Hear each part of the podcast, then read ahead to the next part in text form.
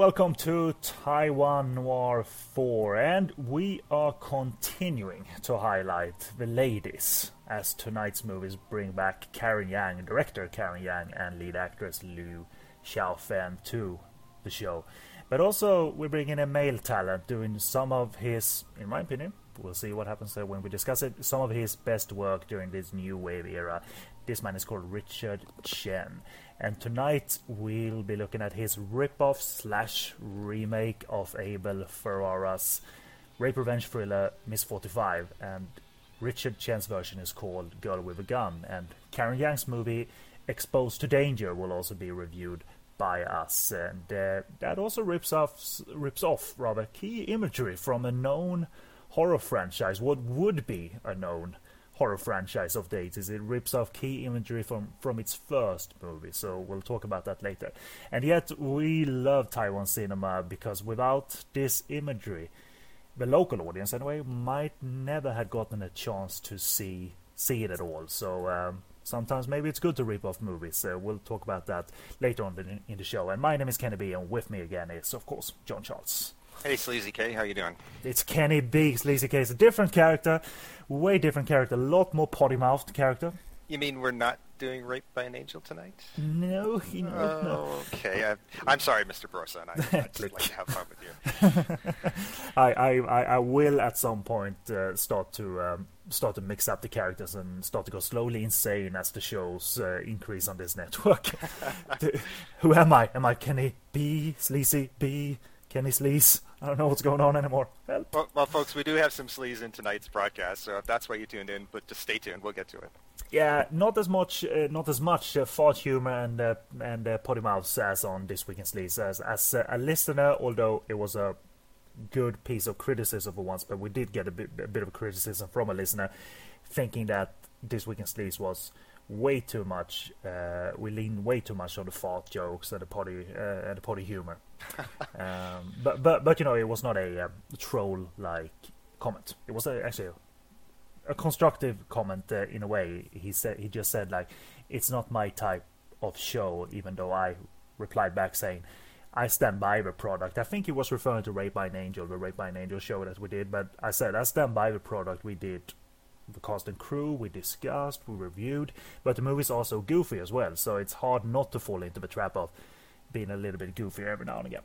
Yeah, you can't get too scholarly about the Rape by an Angel series. But uh, my God, when we when he hears, uh, as of this recording, we haven't released it yet. But my God, when he hears our hardcore porn uh, oh. show, the This Week in Sleaze show. Uh, if he ever wanted to, if he, if he ever felt like, I might give those guys a chance again, and when uh-uh. he hears that, what I start with on that show will make him turn off immediately. I, I set the tone immediately. I, I, take it we're talking about Ghoul Sex Squad and Mindfuck? Yes, yes, yes. sir. The infamous, the one and only. Yeah, and but you know what? I'm very proud of the show. We actually, uh, it's uh, we gave the movies a spotlight. We discussed them, we reviewed them, and uh, you you can't be boring and scholar like when doing those when doing those movies. You shouldn't really. So, but but you know what? I stand by the product, but I I like the feedback that we got from the listener. It could have been nasty for the sake of being nasty. It wasn't. So, hmm. you know, valid feedback. Okay. And uh, we'll run through some contact information, and uh, you'll find out where you can leave some feedback uh, amidst all of this, uh, all, of these uh, pieces of information. So, this is Taiwan Noir on the Podcast on Fire network website for all of the shows, including this one, podcastonfire.com. Email for feedback, podcastonfire at googlemail.com. We have uh, the now closed forum, podcastonfire.com forward slash forum, closed due to spam, closed due to discussion heavy. Ta- take a hike over to Facebook, which is all good. But uh, if you've registered before, you still have access to the members only archive where we included out- outtakes and exclu- exclusive content before. Now, when we do exclusive content where we feel we can get some um, length to them, you know, to a bonus episode format, we'll post them on the in the bonus episode the category on the website. Those are mini podcasts, if you will, that will never be available on iTunes or Stitcher, only exclusively on podcastonfire.com. And as I said, we have uh, two things on Facebook. We have our page, facebook.com forward slash POF network. and we have the main discussion going on in our discussion group that you can reach by typing in Podcast on Fire Network in the Facebook search box. So uh, request to be added, and uh, I'll add you as soon as I see it. And we also have our Twitter account, twitter.com forward slash podcast on fire. And uh, I do writing off, among other things, Taiwanese movies and IFD movies and what have you on SoGoodReviews.com and SleazyKVideo.com is where you'll find some mini bite-sized uh, video reviews of such movies. And follow me on Twitter as well, twitter.com forward slash SoGoodReviews. As mentioned, we are on iTunes. You can subscribe to the entire network on iTunes. And if you do so, if you like the show, we would very much appreciate a rating and a comment if you like the show. And you can also stream us via Stitcher if you don't like downloading entire podcasts to your device. You can download the Stitcher app from Stitcher.com directly to your computer or directly to your smartphone or tablet. That app is free, and once you're in Stitcher, type in Podcast on Fire Network, and you can add each show individually, including Taiwan Noir. And uh, also, uh, I always put this in the wrong order, but, but I gotta mention this uh, before you do your plugs. The blog, as always, that we admire, Golden Ninja Warrior Chronicles.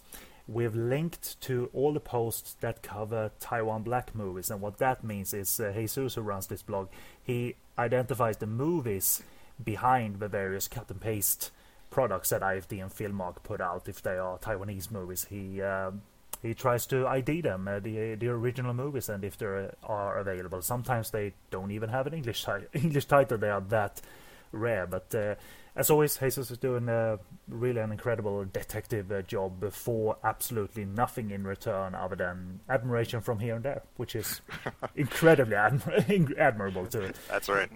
And uh, so, check out this blog, and uh, over to you, John. Uh, talking about your blog and your other endeavors.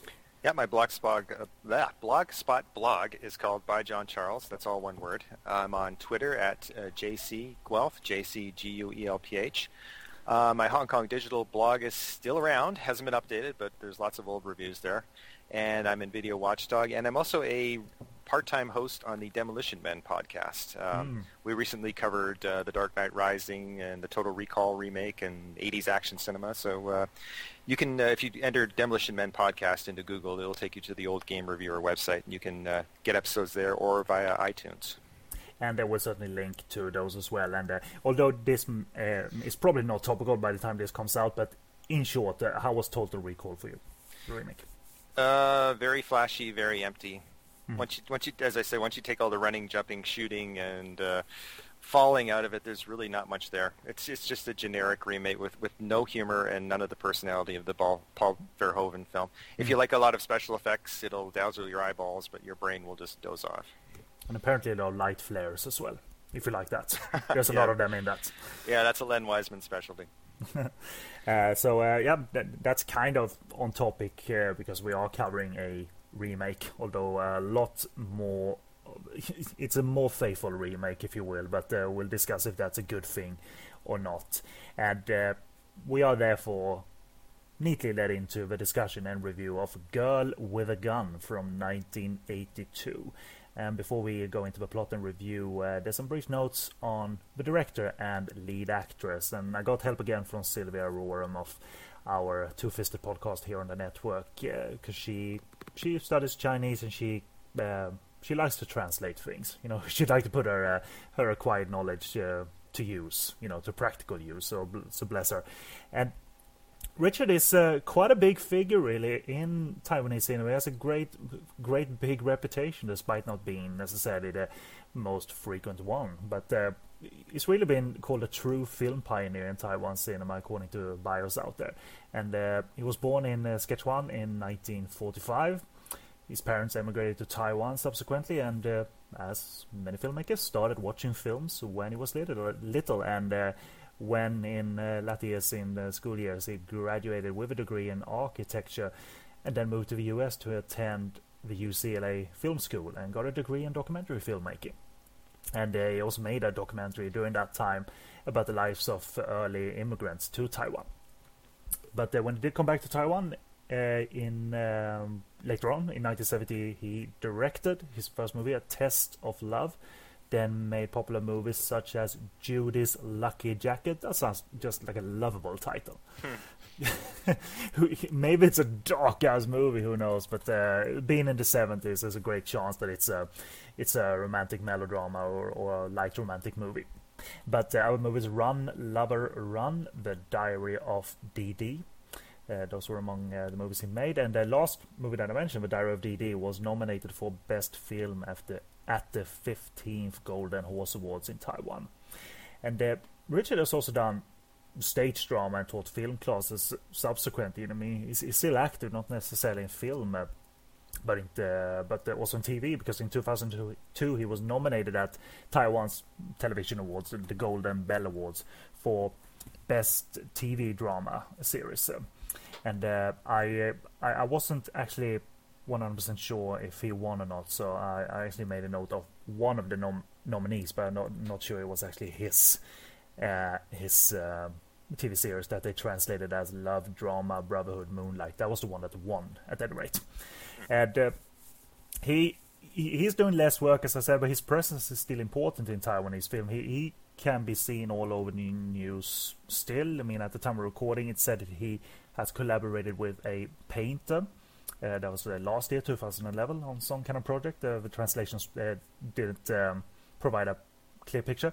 So, active, doing less mainstream work, uh, more arty projects. Uh, and Sylvia described him as could be it could be described as kind of kind of like a beat Takeshi type of uh, character he, as he paints and sponsors artists and project because uh, his name will get uh, will get backers and attention, if you will. I haven't seen too many of his films, but I did see Run Lover Run. It's a light romantic comedy with uh, Brigitte Lin and Alan Tang. It's it's a nice, uh, fun, frothy little film. It's worth seeking out. Yeah, I've seen a few of Richard's uh, movies actually. Uh, mainly mainly this one uh, devil returns and then i saw inferno thunderbolt which was this cut and paste movie with richard harrison that used his movie the anger as its uh, source movie mm. and you can see quite a bit of the anger in it so you could also uh, kind of determine that uh, it was a so-so movie originally because uh, there's a lot of it still in there but uh, it, it's a it's a fairly fun cut and paste product, if you will, and, and one of the ones where Richard Harrison is definitely more awake. uh, well, well, you know, he gets a sex scene and some action scenes, and uh, you know, holy hell, if they could afford scripts where scripts where actual you know blood packs exploded, you know, actual special effects. So, so Inferno Thunderbolt is there um, is uh, is a mighty high budget coming from IFD. For, if he ever saw the finished film, I'm sure he'd say, "Well, why couldn't I be in the scenes with Liu Xiaofan?" Mm. Especially when uh, she mud wrestles, I'm sure. Uh, I'm sure she uh, he he would have uh, liked to attend that, but uh, you know. Hmm. And uh, the lead actress of Girl with a Gun is Ying Shaw, aka Silver Shaw. That's a hmm. wonderful English name. Yeah.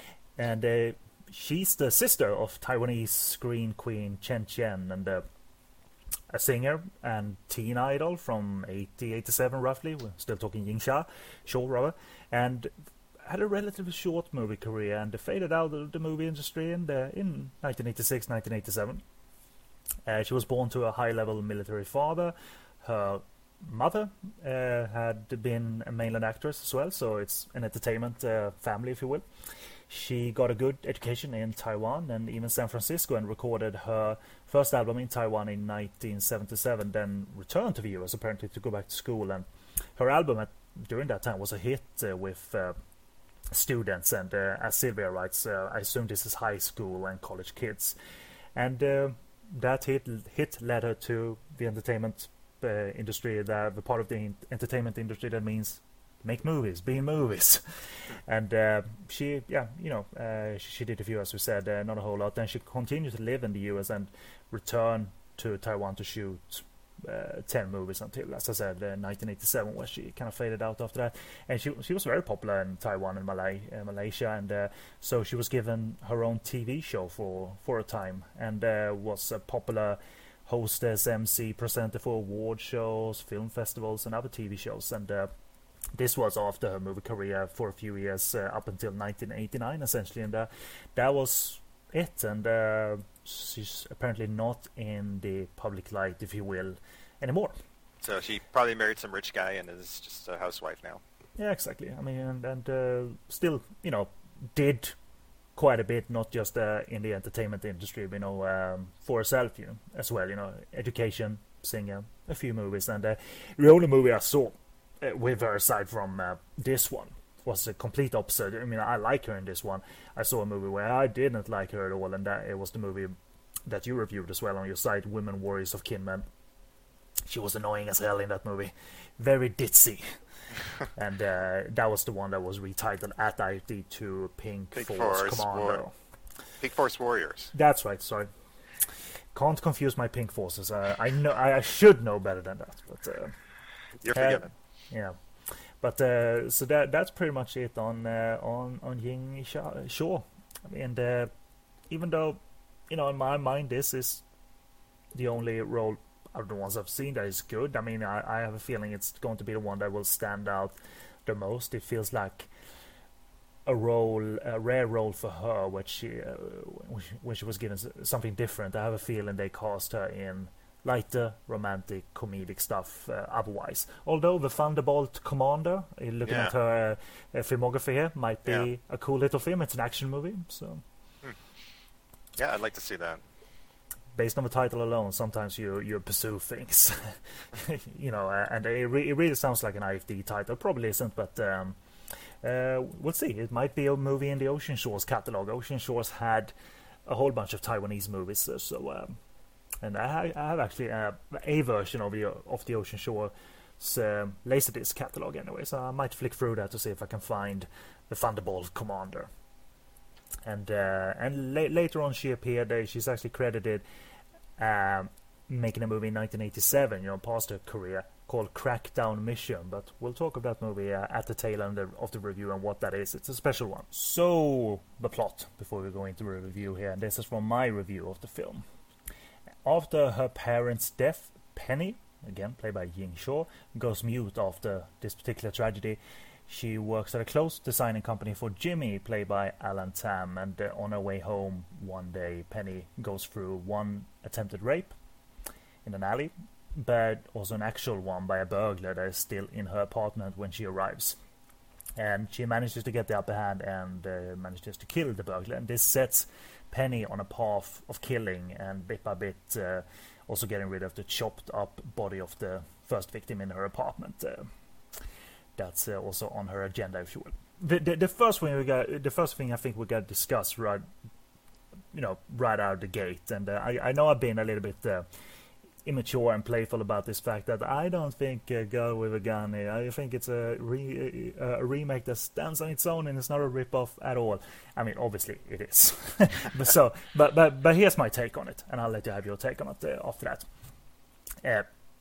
Again, uh, Abel Ferrara's movie, I think, was made two years before. It was released two years before. It's a 1980 movie. This is 1982.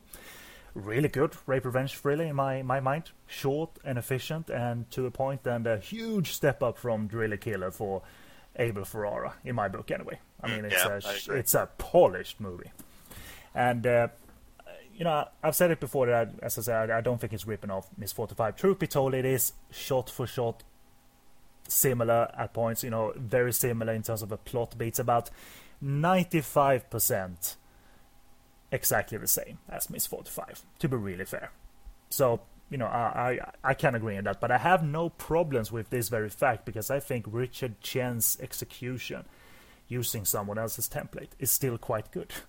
I I like it. It's harsh stuff. Ying Shaw is effective. The violence is raw and gritty. The visuals are okay in that regard. It's not New York City necessarily, but still quite okay. And there's no need here for a huge uh, for a huge blood bath. I mean, there's a blood there's blood bath here, but there's not a whole lot of blood shed here. And uh, the one beat that Richard Chen injects himself, and I'll talk about that later, but I'll, I'll say what it is now. It's the he's got the whole world in his hands scene makes it very emotional for me. And uh, Ying Shaw gets, you know, in my mind, she she she provides an iconic performance uh, thanks to the choices in the movie. The choices being copying another movie as well. You know, it, it- it works for me, uh, and uh, a lot of it is non-verbal as well. And you don't you don't commu- you you don't do that per by looking at another movie and copying it beat by beat, you don't you don't necessarily get the same effect. I mean, look at the Psycho remake. Just because you copy it beat by beat doesn't mean exactly the same effect. So I think it works, but I, I, I, I take back what I've said before a little bit anyway. That I think it's a remake that stands well on its own. I mean, it is 95% exactly the same as Miss 45, so I'll give you that. So, so, so over to you. Uh, on, do you think? Uh, I don't know. I, I, guess the question is, do you think it hurts uh, Girl with a Gun that it is in fact uh, such a close remake or rip-off of Miss 45? Yeah, I mean, every time I want to praise this film, I just think, well, it's not your idea, and it's not even your camera setup. I mean, we're used to Hong Kong and Taiwan films lifting ideas and segments and beats from films, but I mean, this film just copies Ms. 45 so slavishly. Um, it's as a Taiwanese exploitation film, yeah, it's it's good. It's definitely above average. Um, but if you are interested in this film, uh, you should see it before you see Ms. 45. Um, mm-hmm. It'll feel very redundant uh, watching both in a row. Like, wait a minute, I've seen this, I've seen this, I've seen this. Yeah, because I mean, I watched the two back to back just the other mm. night, and I can't, offhand, I can't really think of anything about Chen's film that is better than um, Abel Ferrara's. So. Yeah, I agree on that. I agree on that. Yeah. Uh, um, it's a is the more effective one. I mean, uh, also you never ever. I mean, okay, you you remember Ying Shaw from this movie, but you never ever forget Zoe Lund's uh, the imagery of Zoe Lund, the various uh, various uh, various stages of her in Miss 45. I mean, that, that that's kind of immortal in my mind. I don't know if you like Miss 45 or not. Do you like Miss 45? Oh, I like it quite a bit. I, am I'm, I'm not a big Abel Ferrara fan generally, but I really like Miss 45. I mean, for mm-hmm. a $62,000 movie, it's remarkably well made. Mm-hmm. Um, it, that's probably even cheaper than what uh, Girl with a Gun costs, I'd be willing to bet. Yeah, I um, so. But uh, Zoe, I mean, she's got a remarkable face, and she's she her, her, face and her eyes communicate so much in that, that movie. She's mm-hmm. really, really, really effective. Okay, so we'll we'll stop right there and we'll uh, we'll inject a little bit about IFD right now before we continue. Uh, we are watching, we watched rather again the IFD presented version of Girl with a Gun that was retitled to Fury in Red. There's also a Conan Lee movie called Fury in Red that was made in Hong Kong in like some time in the 90s, I think. So don't confuse it with that. And uh, they IFD released uh, Fury in Red in 1985. Unfortunately, uh, Tokuma Japan requested a full widescreen print for their VHS release back in the day. So not only do we get Girl with a Gun uh, in widescreen, if you will, but also intact because this is not a cut and paste product. They presented the movie merely dubbed, uh, changed the credits a little bit, you know, made up some cast and crew name, but most of the key cast and crew are actually uh, uh, they they still uh, they still have the correct credits, if you will. I don't know necessarily if Ying Shaw went by the name of Angela before, but IFD gave her the the international name, if you will, Angela Yin, which is fine. It's not uh, uh, it's not a strange name. because on IFD credits you got a whole lot of strange names. uh, on uh, on one print I saw yesterday that I'll talk about later, the editor was Homer Kwong. Yes. Who haven't heard of Homer Kwong, the legend Homer Kwong? but uh, Ocean Shores in Hong Kong released The Girl with a Gun as well. It's a cropped version and uh, it it's watchable. I mean, it has um, it, it has the advantage of having the original soundtrack and uh, despite being cropped uh, from full widescreen, they reformatted uh, formatted the subtitles so you could still see uh, see all the subtitles on, on screen as Ocean Shores did often. The problem here is they still forgot to put subtitles on on some some scenes in the movie and quite a, quite a number of scenes in the movie. Mm. a bit sloppy, but then again, a lot of the movies, uh, a lot of the movie Girl with Gun that is is done through the non-verbal. So it's not like when I watched it on VCD, I, I actually got the whole movie despite. You just noticed that, okay, come on, subtitle, subtitle wake up, wake up. but, um, you know, as I said, uh, cast and crew such as Richard Chen and Alan Tam have their credits intact as well. And, um, you know, you know I, I, still see it as a brave uh, choice by IFD to, to uh, to take this package deal of Taiwanese movies, which I presume it was that, that they bought like a 10, 15 movies as part of a package deal and, and still presenting them intact. Yeah, exploitation movies they may be, but still, they it's a sign of somewhat bravery on their part. And okay, they weren't deep, deep, deep, deep, deep into the ninja craze as such. I think they started in around about 1984 making cut and paste movies in general. There are various Thunderbolt movies, but still, uh, I'm, I'm very glad that. Uh, the choice was made, even though it might have been a five second choice to leave Girl with a Gun alone and just retitle it to Fury in Red and rescore it and, uh, and, and dub it obviously competently, dub it fairly competently anyway. Uh, so thank you IFD for that. Uh, had you seen, by the way, a Girl with a Gun um, on uh, before in uh, as Girl with a Gun, or is, has it always been Fury in Red for you? Uh, no, I haven't seen the Chinese version, just the IFD. Hmm. Sorry, I was just going to say. So you saw this before you saw Ms. Forty Five? Yes, actually, yeah. Okay, okay. And I, I, I even I, I didn't know at all about Miss Forty Five, so I only connected it when I, uh, I think when I read up a little bit on Miss Forty Five before I watched it a few months ago. Like, hey, wait a minute, this is from oh. oh, now I get it. but it didn't make me hate uh, Richard Chen or anything. I still think it's um, an effective film. But uh, I'll let you lead, lead us off, um, John. Uh, you stated your your brief opinion on the movie, so what do you want to mention first? Well, one way this differs from the Ferrara film is that we have a whole setup and, uh, well, basically bookending scenes. Um, there's a news commentary at the, at the front of the film discussing an attack by a mental patient and how this, there's a severe strain on the Hong Kong mental health system. Uh, yes, this is another Taiwan film set, at, set in Hong Kong. Mm-hmm. Um, and that provides a reason for why our heroine might have gone over the edge. Like we find out her parents died and she's been mute ever since. But uh, I, I don't remember even. I, I watched it yesterday, Miss 45. I still don't remember. Did they give any reason why Zoe Lund's character was mute in Miss 45? No, and I thought that was one of the most interesting things about it. Ferrara uh-huh. doesn't doesn't worry about uh, context. He just mm-hmm. gives us the character. I mean, we know everything we need to know about her almost immediately. Mm-hmm. So I, am not sure if the, the if Richard Chen decided to do that um, to provide the social context for the film, or maybe just to pad it out a bit. I mean, Girl with a Gun is about 10 minutes longer than Ms. 45, so mm. I'm not sure what the thinking was there.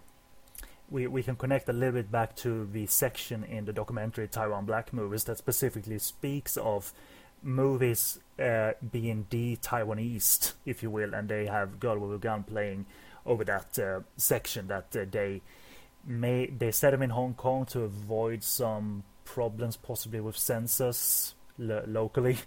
Uh, but but also to make it uh, a neutral film in a way, to not date it as such, to not shoot it at sh- shoot it at recognizable Taiwan Taiwanese locations either. So to yeah. keep it like it's a city. In this case, we'll we'll set it in Hong Kong just in case. Uh, but it's not like they are mean spirited about that fact. Like, look at what's going on in Hong Kong. they suck.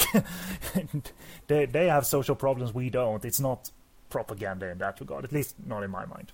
Yeah, well, Taiwan was a dictatorship at that point. So, I mean, mm. dictatorships tend to frown on movies that offer any kind of criticism or make mm. society seem like it's not perfect. So, I mean, a way to get around that was to set it in Hong Kong.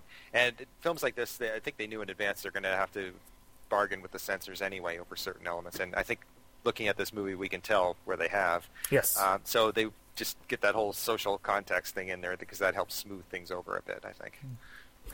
But but we get those recognizable sequences uh, fairly quick, just like in Miss 45. In in this case, it's a uh, it's an attempted rape in the alley in uh, Richard Chen's movie, and then the uh, rape and uh, and murder in the apartment. Um, I mean, it's still in my mind, it's it's still quite eerie and uh, just heartbreaking that you know she has such. In this case, she has the worst luck. You know, yeah. lost her parents. That happened another thing happened, you know, gun in her mouth just five minutes after she's been uh, she's been violated, and uh, perhaps there's a comment here. Pro- that that comment is thankfully not an overbearing one because Richard Chen still makes this a very um, tiny movie in a way, and what I mean by that is it's just her. She she snaps and and goes into action, if you will, and so so it's a very uh, it's a very uh, m- movie set in a tiny bubble, just like Miss Forty Five was, and that that's okay. You know, no overbearing explanations about uh, about uh, why she snaps. I mean, we we can say safely say though that uh, that that is uh, it's not far fetched that something will happen to her mentally after this violation. You know, in this case, it turns into uh, turns into you know revenge on everyone. Mm-hmm. Yeah, I'm glad you mentioned the uh, the imagery of the rapist putting the gun in her mouth. The, the rape scenes in both films are very short, even in Ferrara's movie, and mm-hmm. that Ferrara's film doesn't include a shot like that. It's uh, I, I, I, don't know if it's a cultural thing, whether the they thought uh, Richard Chen thought he could put that in, and it's something censors would allow, and it would make the scene seem more disturbing. Mm-hmm. Um, I thought it was interesting that Ferrara didn't resort to doing something like that, because I guess it seems like an obvious choice as these scenes go. Do you think Richard Chen uh, had a cameo as the rapist in this one? Just like in Miss 45. well, I don't know. Who knows? Trying, Ferrara's trying to save money by doing the role himself, or if it was a, I don't know, a directorial thing. I maybe I don't know. I don't even want to speculate. But but the guy uh, in that alleyway attempted rape in in a girl with a gun. He has he, he has a, a plastic bag over his head. It looks like he's he can probably die at any moment. You know, he's uh, you know it, there's not much oxygen in there. In, in Miss Forty Five, uh, Abel Ferrara has a, a mask. Yeah, it's one, uh, one, of those creepy clear plastic masks like they yeah. were in Last House on Dead End Street. So, so, so I began speculating, all, although I shouldn't really, and Girl with a Gun, like this is a obviously a messed up rapist that wants to die mid-act or something like that, because it, you know, it looks like for real too, you know, even for, for the actor that it didn't look comfy necessarily. It looked like a thick bag over his head. Yeah, that he uh, that he was forced to breathe through as much as he could anyway. Yeah, the scenario is his ver- version of uh, autoerotic asphyxiation, apparently. Yeah. let's let's let's talk about um, censorship since we were talking about that. Um, mm-hmm. Now, several scenes in in the in Girl with a Gun are presented in negative. The scenes where she's chopping up the body, she's putting body pieces in the fridge, and so on. Except for one at the very end, when the landlady opens the fridge and mm-hmm. there's the severed head in there. Do you think it was a case of the censor saying, "Okay, we'll give you one shot where you can show that," and so he decided to pick that shot because it's a big shock moment? Mm, yeah, good good point. They they they are frames of the head, though not one frame per se, but they are quick shots. Uh, uh, I I don't really know uh, what the. Obviously, we're talking, as you said, uh, censor stepping in here, but for a while though, it kind of works. It's kind of eerie initially, the way these scenes turn into into negative. But after a while, you realize that that they had to do it like mid movie when it happens again. As soon as any glimpse of the parts, uh, body parts in the bags, no, cut the negative. So it, it it goes from a stylish eerie moment to kind of like I I know what happened here. you know, I know a compromise happened here, and and maybe as we said, may, maybe we can speculate. I guess all we want the the head in the freezer is uh, was uh, something uh, Richard fought for and won, or they forgot. could be, could be.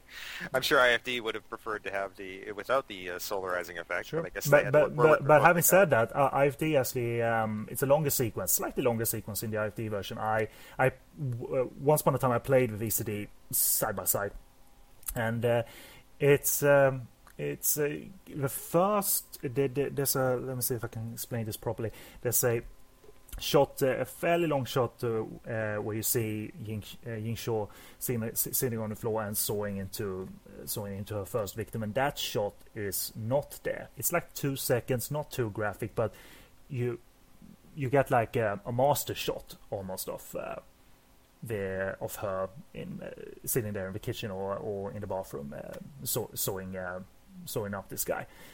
so there's, there's a one extra shot, if you will, in the IFD version. But still, you know, I, I'm glad I prefer that version because I get kind of the full sequence, you know. Hmm.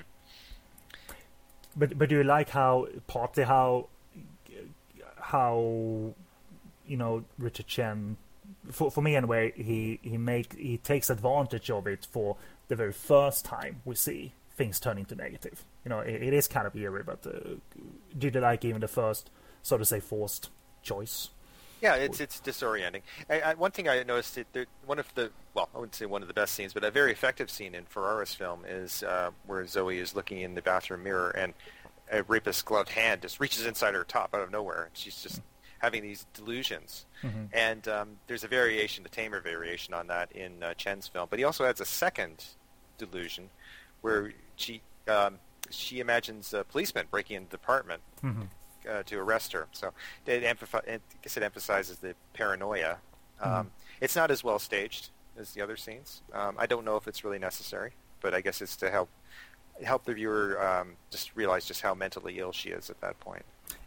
Yeah, and I actually do like that stretch of the movie quite a bit because uh, she, we, we get to see her breakdown in the face of all of this. You know, there's a, in my mind, a believable breakdown when uh, Chen just stays on her. She, I think she wakes up and just bursts into tears. You know, about all these things, and and it's it's a moment we are not let out of either. And uh, I think she is very believable, uh, and you you you do feel for her as she uh, as uh, you know anyone would would break down in the face of all all this this violation and what have you. And uh, and also I like how the um, I mean this is all cliche, but I like how Richard almost shoots any scene in her apartment at this state at this stage in the movie like a horror movie because the contrast of light and dark uh, is there, you know, and uh, and even catches her in, which is not a horror cliche, but catches her in silhouette almost, but you still get the full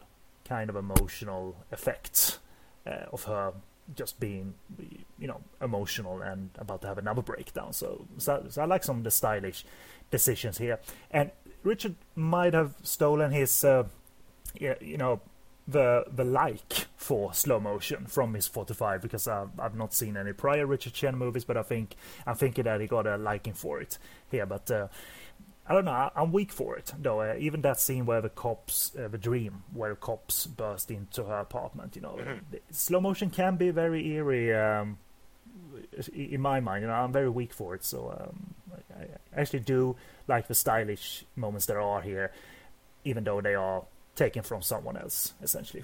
Now, what did you think of the um, addition of the police to the film? Because in Ferrara's film, we don't see any presence of the police until the, the last reel. I mean, a couple of detectives show up, and that's it. But we have a whole, not quite a subplot, but a whole secondary sequence of scenes um, with the detective and a, a, female police officer who figures mm-hmm. it later on. Um, I thought the lack of police presence in Ferrara's film made it um, more offbeat, more more original. Mm-hmm. It, having the police uh, in the plot as more prominently as Girl with a Gun does makes the film seem a little more conventional. I think.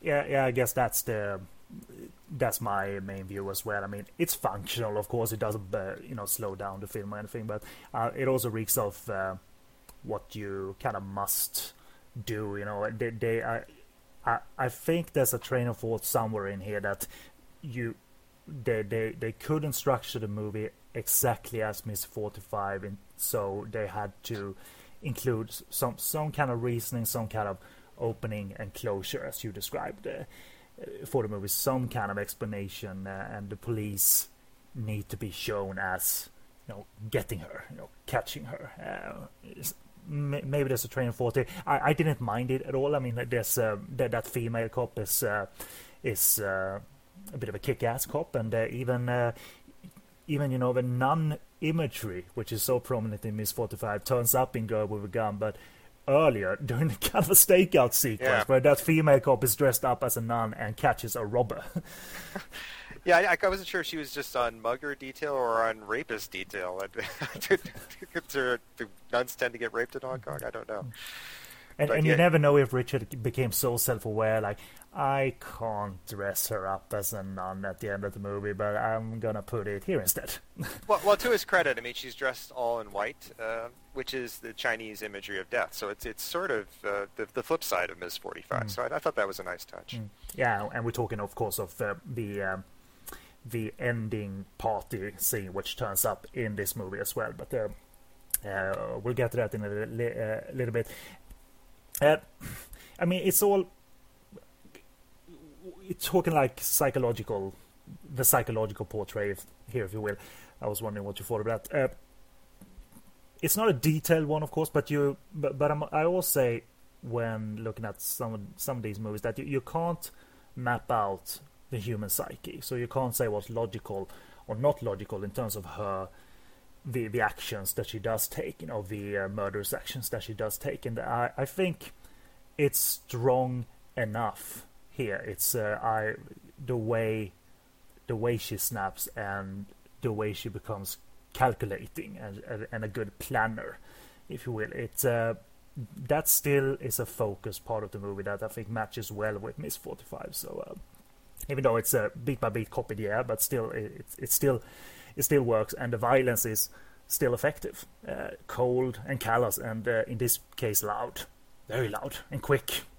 Yeah, to Richard Chen's credit, he does a nice variation on uh, one scene. There, there's a famous scene in Ms. 45 where Zoe is intentionally going out trying to get mugged so she can kill the muggers, and they encircle her and she shoots them all. That that scene starts that way in this film, but um, like she's being stalked by a street gang, and then all of a sudden another street gang shows up, so we get to have an action scene. Yeah. I don't know if that was uh, just him trying to be different or just trying to incorporate more action into the film, but it it, it uh, took me by surprise, so I thought that was uh, nicely done, and I, I laughed over the fact uh, to emphasize that it's Hong Kong. One of the gangs has a white guy in it. she's there for no reason other than just to have a white guy. But uh, yeah, I like that scene. It was well staged. But but do you still feel it's uh, you know based on what's presented in the movie. I mean, it's not uh, illogical the way the way she starts uh, killing men and uh, hunting men. It's uh, I mean, it's still uh, do you still feel it? Do you feel it's effective? That's a spiral, if you will, that downward spiral. Well, I guess maybe because we have the uh, the bookending scenes talking about the fact that she's gone through this great stress and maybe already on the edge.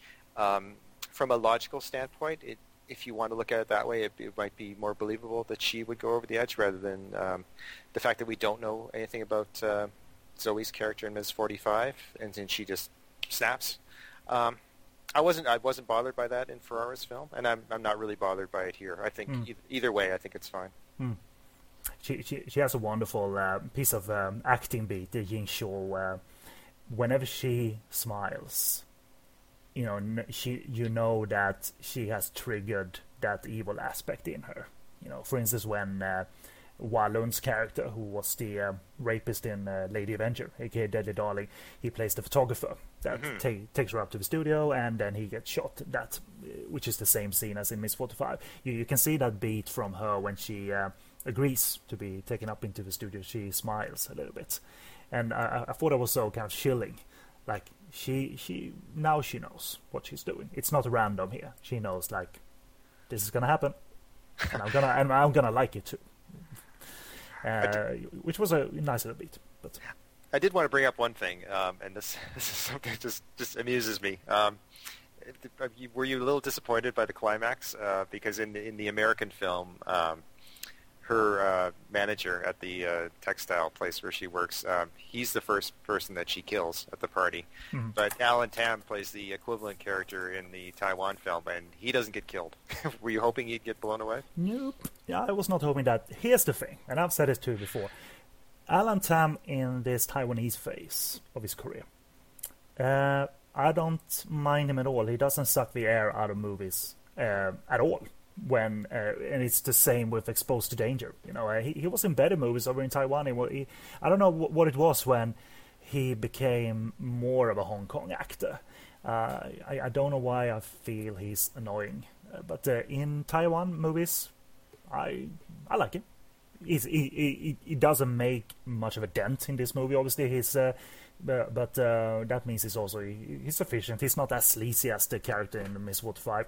No. Uh, but uh, it would have been great though to have that equivalent, that scene, knowing uh, in, in, this Taiwanese, Taiwanese version, knowing what I know of Alan Tam and uh, and what I think of Alan Tam, that would would have been so great. Yeah, is there more of this sleazy Alan Tam side in Taiwanese cinema? Probably isn't, but. Uh, well, in the American film, the guy, the character, at least early on, is is basically coded as being gay, but he, it turns out that he's not. Mm-hmm. Uh, but there's no question of Alan Tam's sexuality in the uh, Taiwan film, of course. More of a kind presence here, just a more of a sympathetic presence. Um, yeah, you know, because uh, she obviously gets distracted at work uh, when uh, when she needs to be on top of her game and that uh, designing company, the clo- clothes designing company. Uh, so, you know, he's uh, he's he's more of a sympathetic character and uh, gives her her opportunities to like better herself rather than firing her right away. So uh, I mean, it's a, it's a it's a nice little little character in, in that regard. One touch about the dubbing is they actually have to give her a voice in one scene because she writes a note in Chinese say, where she says, "I will try harder," mm-hmm. and uh, they actually have to have someone read that line. So she actually do, does have a voice, very yeah. briefly. Yeah, exactly, and, and and I'm thinking that was mainly for the English dubbing uh, purposes. Right. Uh, having said that, I didn't check Girl with a Gun if they, for some reason, dubbed something in on the Mandarin and Cantonese tracks, but I have a feeling that they didn't. They merely just uh, subtitled it if the note wasn't uh, clear enough for for viewers. Now, speaking of the Chinese version, I wanted to ask you what the music is like in that in that cut. Any distinctive? Like, did you recognize any cues in it, or? Uh, no, because I I'm terrible at that. You're good at that, but I know this for a fact that the uh, the music is different. They do feature some uh, some songs with lyrics that are then translated. In I remember that from the Chinese version. Maybe they're repeating that the song to coincide with the theme of the film, possibly. Uh, Fury in Red has. Um, uh, uh, they repeat some score every now and again. There's lots more of that in Exposed to Danger VFD version. They repeat a piece of score over and over and over again. But I, I, I heard something, but I can't fully uh, identify it. Uh, but but I heard a either an ex- uh, extract from a Cabaret Voltaire song, or it's a sample from one of their songs um, in one scene in Fury in Red, which might have been from the Johnny Yes No soundtrack that they did, but uh, it was because I've been listening to Cabaret Voltaire a whole lot recently, so my ears perked up. You know, hey, hey, hey, what's this? Recognize this now. But uh, so it's something that IFD had in their library lying around, uh, some uh, some sample or or an actual extract from from a Cabaret Voltaire CD. So who knows? Well, the boys at IFD love Tangerine Dream, and so do I. And uh, we've got music from Wavelength and Firestarter and Thief in this version. and there's also music from Maniac, the uh, William Lustig uh, oh. slasher film, which helps to emphasize that we're looking at a horror film. Mm. I hmm. think it, it's the usual crazy quilt of music that doesn't quite blend together, but still works pretty well. Hmm. Yeah, yeah, I assume that uh, they the deals that were made between the Taiwanese companies at IFD didn't include the soundtracks. You know, you know the soundtracks minus the Chinese dubbing. Uh, so they had to uh, create their own, steal their own, if you will. or, or, maybe they just they gave them an audio track that was all mixed together. I mean, sometimes I've seen Cantonese versions of uh, Taiwan films where they, the the original music cuts out so they can dub in uh, Cantonese dialogue, and then cut turn comes back on, then it goes back out. It, they're obviously not working with separated audio elements, which is very distracting, to say the least. But uh, okay, I want to get to the scene where that is not in Miss 45 at all, and kind of the scene that makes this movie emotionally, emotionally for me. I think it works very well. And uh, at one point, uh, Jing Shaw walks into a uh, uh, into a room with a group of um, deaf people uh, singing or sign, signing. Obviously, he's got the whole world in his hands. This very slow scene where she witnesses this and kind of breaks down in the face of this. And for, for me, it still actually works because here are people that do have faith. Obviously, it's a, a kind of a religious gathering, if you will. Not a cult, but a religious gathering. And and I think she breaks down, kind of realizes that she's so far gone. You know, that she has no connection to any positivity or faith anymore. And uh, and and even you know so far gone that she follows the leader of this uh, that uh, leads the singing follows him and essentially almost shoots him, but uh, at the at the end doesn't. And I think this is a an effective scene for the theme of the movie that I I think fit it fit very well next to the theme that we knew already from Miss 45. It's it's a nice scene and it's well played. Um, but it sort of just uh, comes out of nowhere, and as soon as it's over, she just goes right back to the same way she was before. So it didn't. It it, it just seemed a little superfluous mm. in the end for me. I think that was for for me. That was that I felt was the point that she will snap back into this inevitable. Uh, you know, she's on a down, downward spiral. This is merely a brief, brief, brief pit stop, uh, but she can't stop it, and that's why why she breaks down the way she does. And, and it's not a huge melodramatic grating breakdown either. It's a pretty large one, but not a mm, one that where I was taken out of it. So, so I think it works as a kind of a pit stop on the way to to to the various massacres that are still left for her to, to do in the movie. This is maybe mid movie, uh, around about two thirds into the movie, maybe. Okay, that, that's a fair take. Yeah. So, uh, not saying I'm right though. So, I'm just feeling that it's a, it, it was always a uh, it was always a um, a memorable Im- image from the film. And speaking of the soundtrack, it might have been so, uh, they might have had access to the original Chinese language soundtrack because I don't think IFD redubbed this uh, this singing because the the one who leads the singing still has a distinct Chinese accent. They are singing it in English. Yes, he actually says instead of uh, a little bitty baby in his hands, he says a little bit of baby in his hands, which is unfortunate. But yeah, I think that was definitely lifted from yeah. the original track. Yeah, it would have been it would have been really kind of offensive and a pain to try to approximate what was there. You know what I mean? Uh, so, um, so, so I'm, I'm glad that um, that moment got uh, got in there, and um, yeah, I, I mean overall also there's still in these kind of movies where you get callous val- violence akin to mad gunmen or mad gun women you know it's hard not to think of uh, recent events and events in the past. And i think the scene where i kind of got the most uncomfortable watching her just shoot shoot shoot shoot was that uh, when she was in the midst of that uh, gang uh, gang gang battle that gang action scene mm-hmm. in the um, in the park in the amusement park where she uh, Zoe Lund has a similar you know effective scene where these three four you know boom boom boom uh, beats are, are utilized. And uh, th- that made me the most uncomfortable because it was just senseless and callous and uh, not um, f- you know not thoroughly provoked. It was not self-defense right. let's just say that so I think uh, that, that was the point where I was the most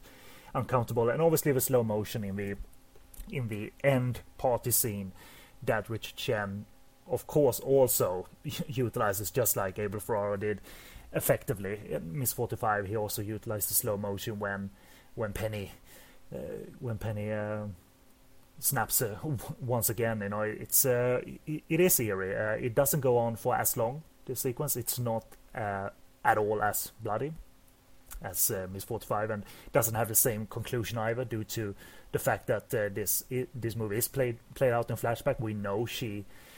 I, I think we know from the beginning because they talk of her and uh, they, they they are referring to the fact that she's a patient at the beginning. So therefore, we know she she lived through this. Yeah, it's a shame the uh, the Chinese film doesn't end as effectively as the American mm. one because the American film um, Thana, uh, Zoe's character, ends up being killed by another girl that she works with, and this is the one girl out of all of them who's been standing up to men all throughout mm-hmm. the film. Like if someone comes on to her, she just says "fuck off," like she mm-hmm. doesn't take anything from these people, and she ends up being the one who kills her, and uh, that prompts her to say sister as she's dying. The one oh, thing that, that she, I never heard says. it because I, I didn't have any subtitles on my version, so I've, I never heard the word she says, the sole word she says. But uh, sister, that's kind of it's kind of eerie. Yeah, so it, and unfortunately in Chen's film, it just comes to a quick stop as the police arrive. Yeah. Um, so it doesn't have quite the same power. Mm. But still, uh, it's a, it's um, for for for what it's worth, it's still effective slow motion in this regard because the, the scene is, you know, you do get tense watching these kind of these these kind of scenes where mad gunmen are just randomly killing people because it, it, it, it it's impossible not to think of what we've unfortunately experienced uh, uh, recently at the time of recording with the with the killings in Colorado, but just you know go, going all the way back to Columbine. You know, you always get a bit on the edge, and uh, and uh, in that way, I'm also saying that Richard Chen's work is effective in that regard because it's not obviously glorifying anything, uh, anything that's going on here. Absolutely not. No, scenes like that definitely have more power in light of recent events. Mm. I mean, you're, you're trapped in a room with somebody with a gun, and of course, in real life, he had automatic weapons, which makes it even more frightening. Mm-hmm. So, yeah, time has uh, not hurt this film at all in that way.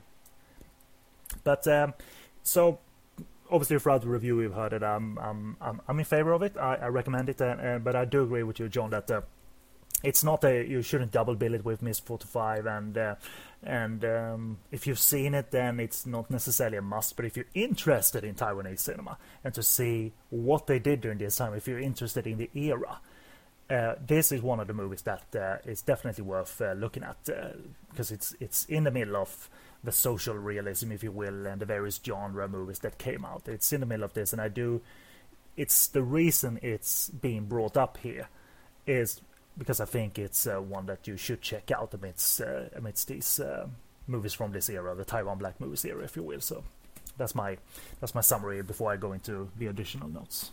Yeah, I agree. Absolutely, it should be seen. And I wanted to mention uh, before we get to uh, uh, the the great additional note again to re-emphasize on the. Um, how IFD's version is um, superior to the Ocean Shores version. Uh, if you if you want to get into nitpicking, if you will, it's a little bit longer. Uh, you know, Ocean Shores VCD again because it, has the original language uh, track, Mandarin, and the Cantonese dub. It, it, has different music, the original original picked music, if you will, but it's also missing brief pieces of violence, showing Penny sawing through the bones of her first victim. It's a shot that's missing, about two or three seconds. Uh, it's missing that despite the Ocean Shores VCD that is, despite it taking place in the introverted colors, that shot is still gone. And again, it's more of a master shot of her sitting on the floor and the body in front of her, if you will. It's not a close up. Uh, IFD has actually cut a part of the lounge singing scene, which is the scene where that leads to her uh, the gun jamming on her, if you will, or what what happens then the guy guy puts the gun to his temple and shoots himself. It's that scene in Miss 45. This she meets this guy in a in a in a bar in a lounge uh, lounge bar, if you will, and uh, it's uh, that part is slightly cut, but still we're dealing with nearly similar edits here. It's merely seconds we're talking about that is different. So if you have one of if you have Fury in Red, I think that's a perfectly decent representation of the film. And the girl with a gun, you, the VCD is still very watchable due to the fact that the subtitles have been formatted for the uh, for the full screen format, even though it's missing every now and again, but you still get the movie. So when IFD cut that scene, were they shortening it? Do you think to remove music, or did they remove dialogue? Uh, possibly. I, I I didn't re-examine it again. I just took my notes from my review. Uh, but uh, it, it's it's merely like a shot or two. We, you do see. It's not like they cut to uh, him and her sitting outside, so you do get some of the scene. Because there's a lot more context in Miss 45. Like the guy's talking about a relationship that went wrong, and he's obviously drinking heavily. So when he does what he does later on, he's drunk and clearly not thinking. Yeah properly. Uh, you don't quite get that sense in the Taiwan film. It, it doesn't it doesn't uh, play out as well. Uh, um, yeah, and and uh, we we we're merely talking like a few seconds that is missing here, so it's not like they had a that they had substance here, a few minutes here in the bar or what have you. So it's uh, I, I recognized it when I had them side by side. Hey, this is not matching up. What is not matching up? And it seems like some shots were maybe placed in uh, at a different uh, at a, at a, different part in the scene, uh, but they, they, it's it's a part of the lounge singing scene that is missing. But uh, but they, you know, uh, IFD has the upper hand too when talking of the presentation that we watched, uh, which is again the English dubbed Japanese VHS that has the widescreen transfer of the film, which is all um, which is preferable, uh, even though you don't notice it as such on the VCD. I mean, it's not we don't get characters off screen talking to characters on screen. It's not cro- bad cropping in terms of that. Mm, okay. And it's a very slow, still movie too. So um, you know, uh, therefore, even though it's cropped, we, we are bound to have characters still be visible in the frame. You know, still in the frame.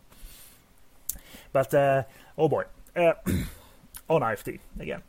They they had Fury in Red. They had Girl with Gun. Renamed it Fury in Red. Uh, but they also had the sense, kind of, to reuse it.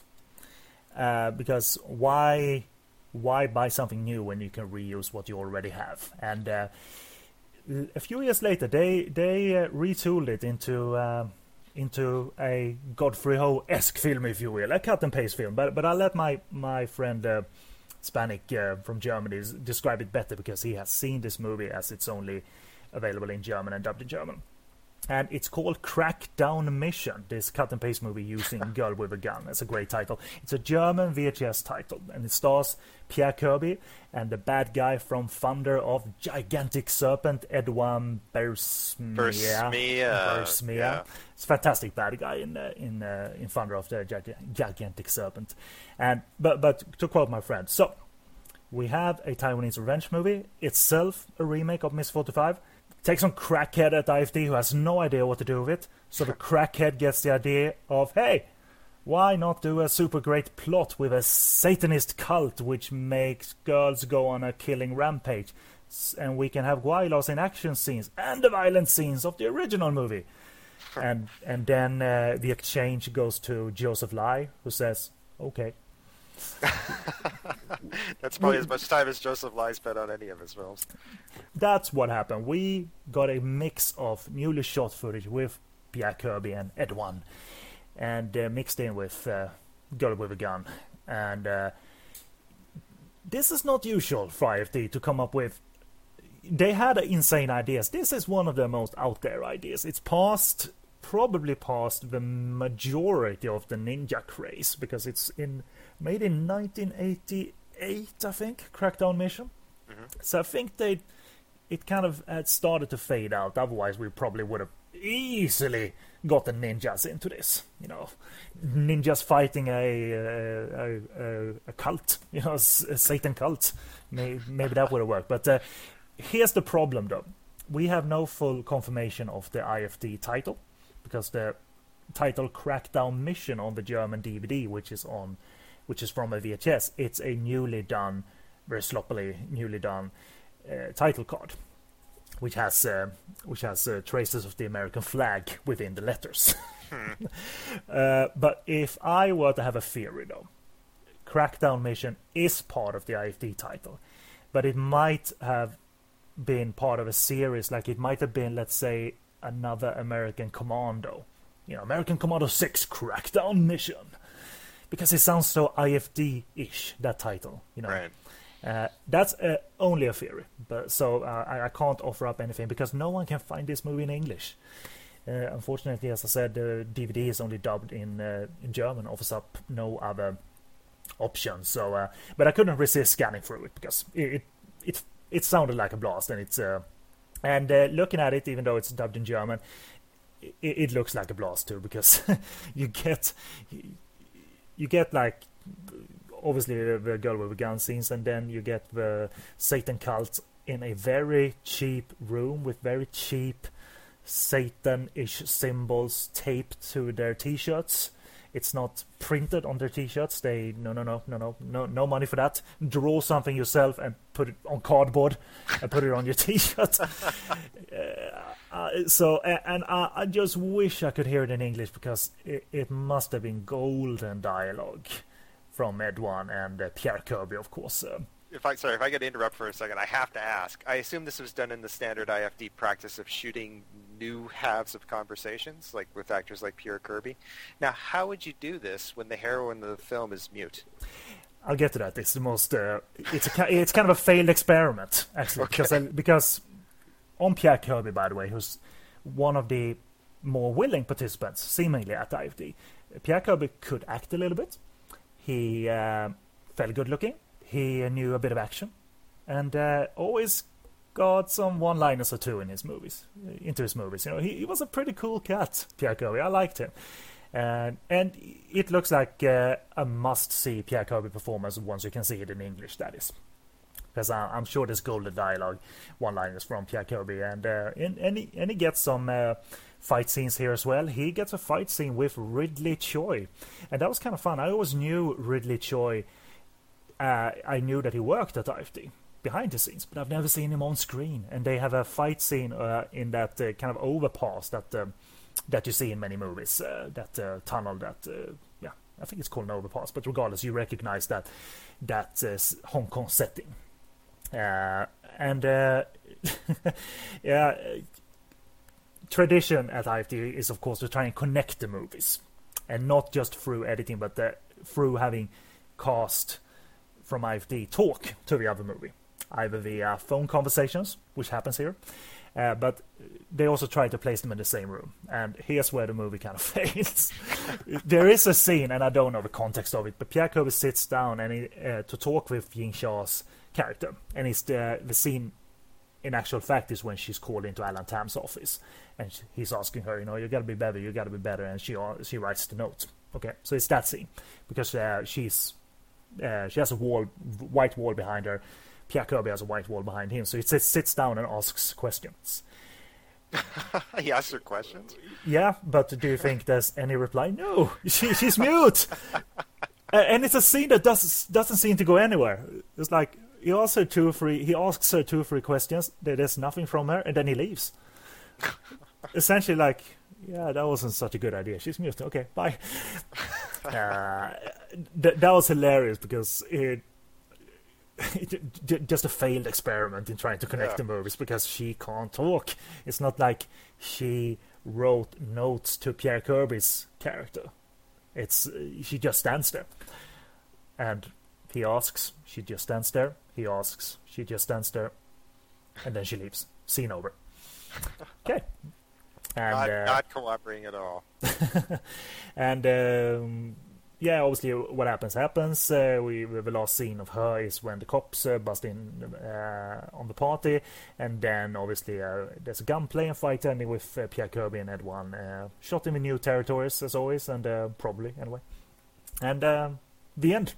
And it seems like a pretty solid IFD exercise considering the contrasts in material here which again makes it such a shame that it's one of those lost IFD movies that uh, never seem to have appeared on Japanese VHS or Greek VHS. You, I don't know if you ever heard of it having a US or Canadian VHS release at any point. No, it seems like by about 1988 or so, the American buyers, mostly uh, Trans World and Imperial Entertainment, sort of got wise to IFD and Filmark and stopped buying their movies. so we outside we, we did get a few, like uh, Magnum Entertainment released uh, Robo Vampire and uh, the Thunder Ooh. Ninja Kids films, but uh, no, we didn't get this one, unfortunately. So uh, yeah, the, the hunt is on, I guess. Um, because you know what, even though someone might go to the lengths of actually writing English subtitles for it, it's not good enough because you need to have the IFD English dub, especially since it's a Pierre Kirby movie, and you need to have the awkwardness of the hearing the dub and seeing the uh, less than charismatic uh, uh, third or fourth leads in the IFD footage. Because after Pierre and Ed one, it's it's the it, it's pretty anonymous. You know, the presences uh, that IFD uh, put into this movie, if you will, they're pretty anonymous, and uh, I don't know. Yeah, yeah. Peter Kirby is Steve McQueen compared to a lot, a lot of the gweilos who turn up in these things. Yeah, but uh, it looked it looked like good fun, and um, and I'm glad it was created, and uh, I've seen bits of it now, and it, it's it, it's fun to have seen what I could see, but uh, I, I want more. I, I, I want the full full taste, uh, regardless if it's called Crackdown Mission partly or not. But um, and uh, you know, I, I'm saying it's maybe part of the American Commando series. I kind of doubt that because it seemed like the American Commando series always had Pierre Kirby and uh, one uh, one other leading guy that was um, I'm blanking on his name now, but it was the same two IFD stars in one, two, three, or even four of the American Commando movies. So. Um, so, so I'm thinking this was not part of it, uh, part of that series. But uh, I'm, I'm still maintaining that my, my theory is that it was called Crackdown Mission, and then something else or something else before it. But uh, maybe we'll never know, and that's that. So, uh, but but it's out there in some shape or form. So um, that's uh, that's uh, that's nice to have at least. Well, maybe you can buy the Swedish rights from Joseph Lai and release it. I do think you know Joseph Lai has this anymore. You know, you you can't you can ask for stuff from Joseph Lai, but I, I pretty much know for a fact that they don't have everything lying around. I mean, you can ask for, especially not widescreen stuff over at Yeah. So um, that's that. The story of that uh, crackdown mission maybe ends here, but uh, it, it was fun opening up a chapter for it for a little for a little bit. Yeah. Anyway, uh, alrighty, we are taking a short break, and uh, next review is um, by uh, one of the women that we brought up in Taiwan Noir 3, and it's uh, Karen Yang's Exposed to Danger, aka Breakout from Oppression, and we'll explain why that aka is there uh, is there at all. So we'll be right back.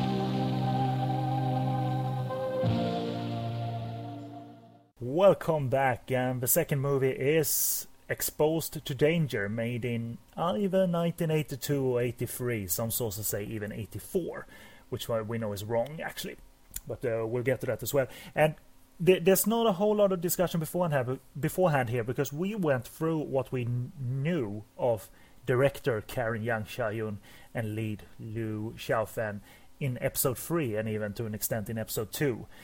So I refer you back to that episode if you want to know more of Karen Yang and Liu Xiaofan. And we'll therefore continue to discuss this either 1982 made or 83 made movie. Hong Kong movie da- movie database says 84 though, but, but, as you pointed out, there there is an entry uh, that it uh, played um, in Canada in, in 1983. Yeah, the uh, Ch- Chinatown theaters in um, Toronto and uh, Winnipeg played it in mid '83. So so uh, it's probably either 82 or early 83 that it came mm-hmm. out in Taiwan.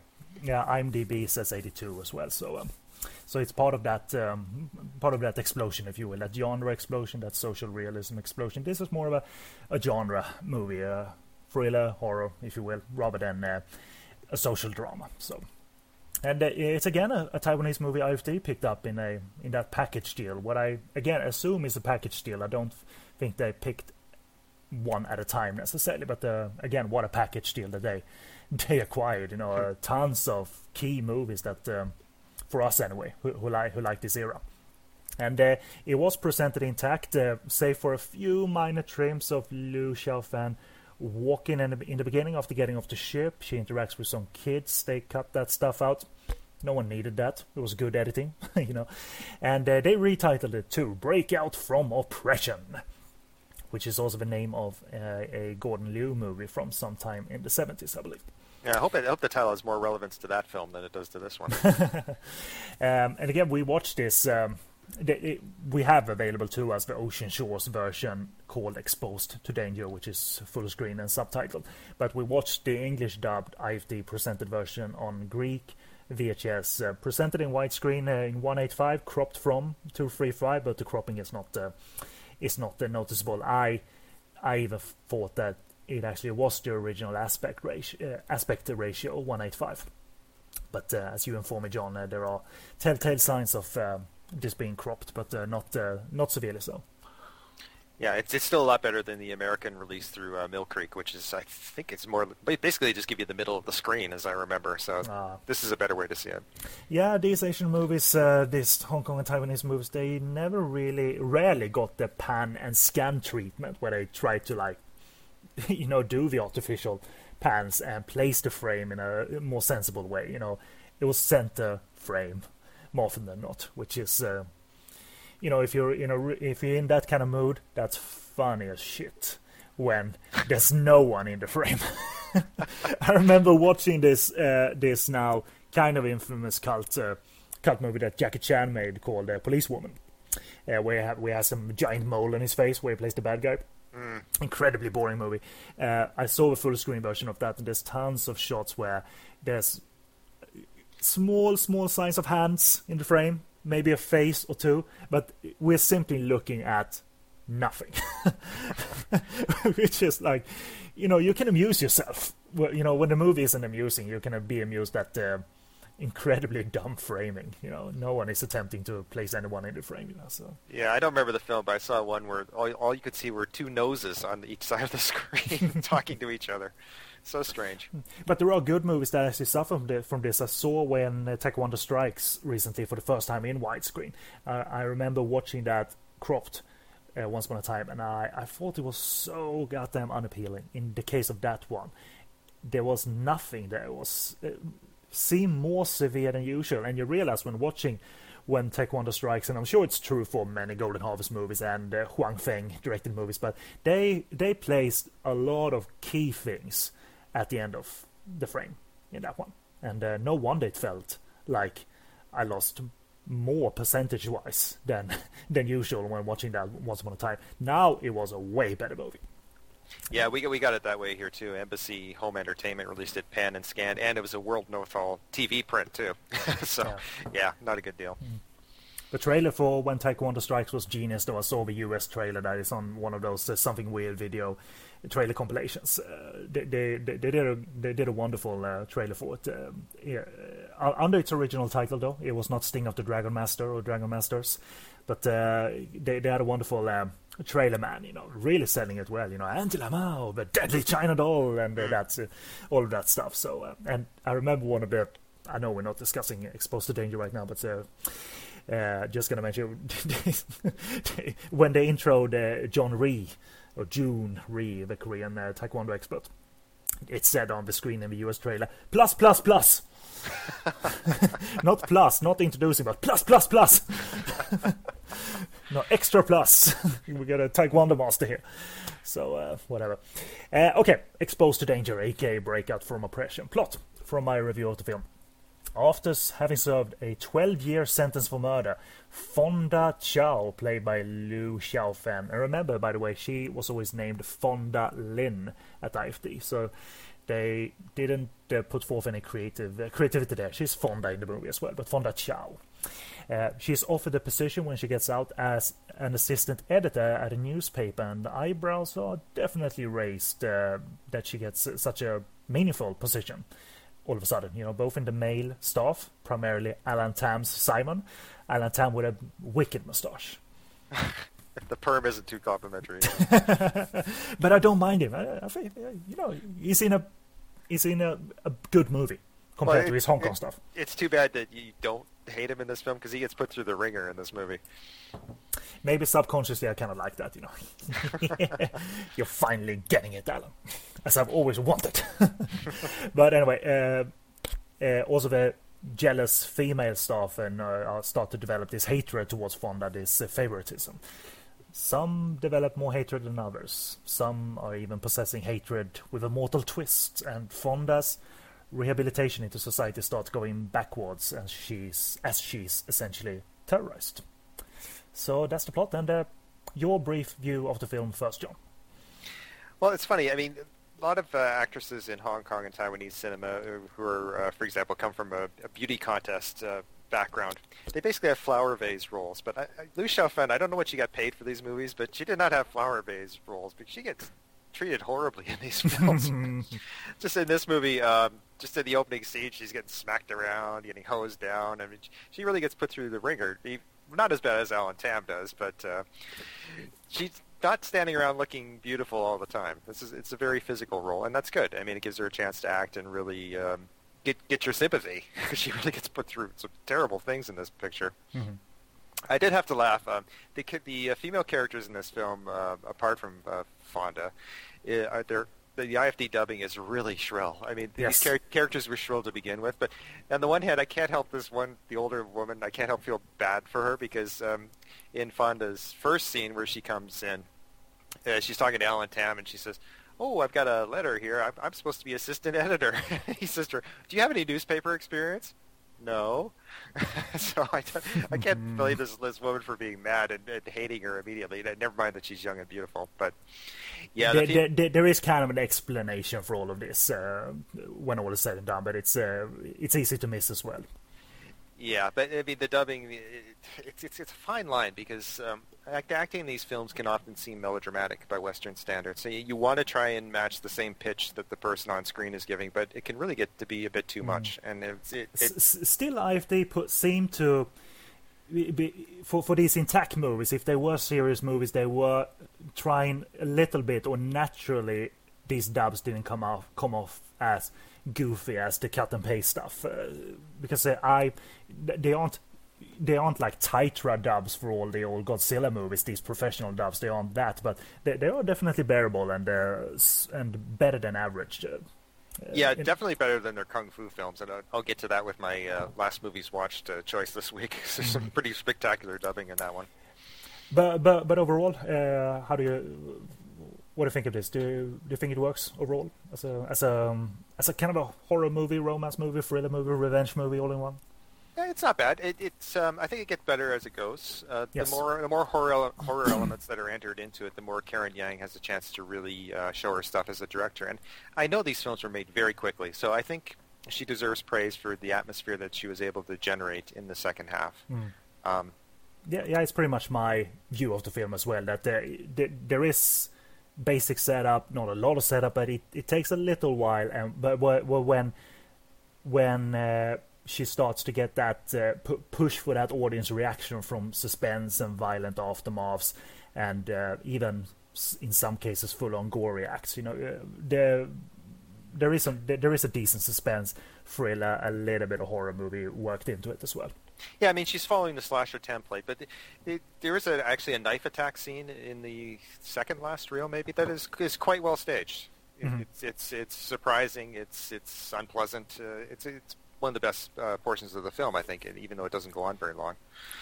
But uh, we got to start at the top because uh, n- now you remember we discussed last time. Uh, there's footage from Lady Avenger uh, incorporated right. into this movie, you know, right. and uh, you viewers that mm, if they saw it in that order, uh, Deadly Darling or Lady Avenger, and then this, like, hey, is this a sequel? Was she let out after 12 years after murdering so many people? It's not, but they use for that that very tail end of Lady Avenger when she's led into prison uh, after after committing all those murders and presumably getting a life sentence. They it's very smoothly integrated. You know what I mean? Uh, you don't notice as you know the change in film stock or all of that. You know, it leads into she's led into a prison cell, and then we get a scene in a prison cell. Mm. Yeah, so yeah. I mean, so I mean, it, it works. I mean, uh, and uh, and the, the, there is some unpleasant moments here. You know, so she she thinks back to those. Uh, she at one point she someone has put a razor or a knife blade in soap, and you see that cutaway to a very cheesy cheesy arm, but you, you see that cutaway to an arm being sliced open as the soap is uh, run across it. You know, uh, that's effective stuff. You know, and we get that quickly. You know, so we know that Karen Yang is not going to, you know, be mild about uh, about her ways here.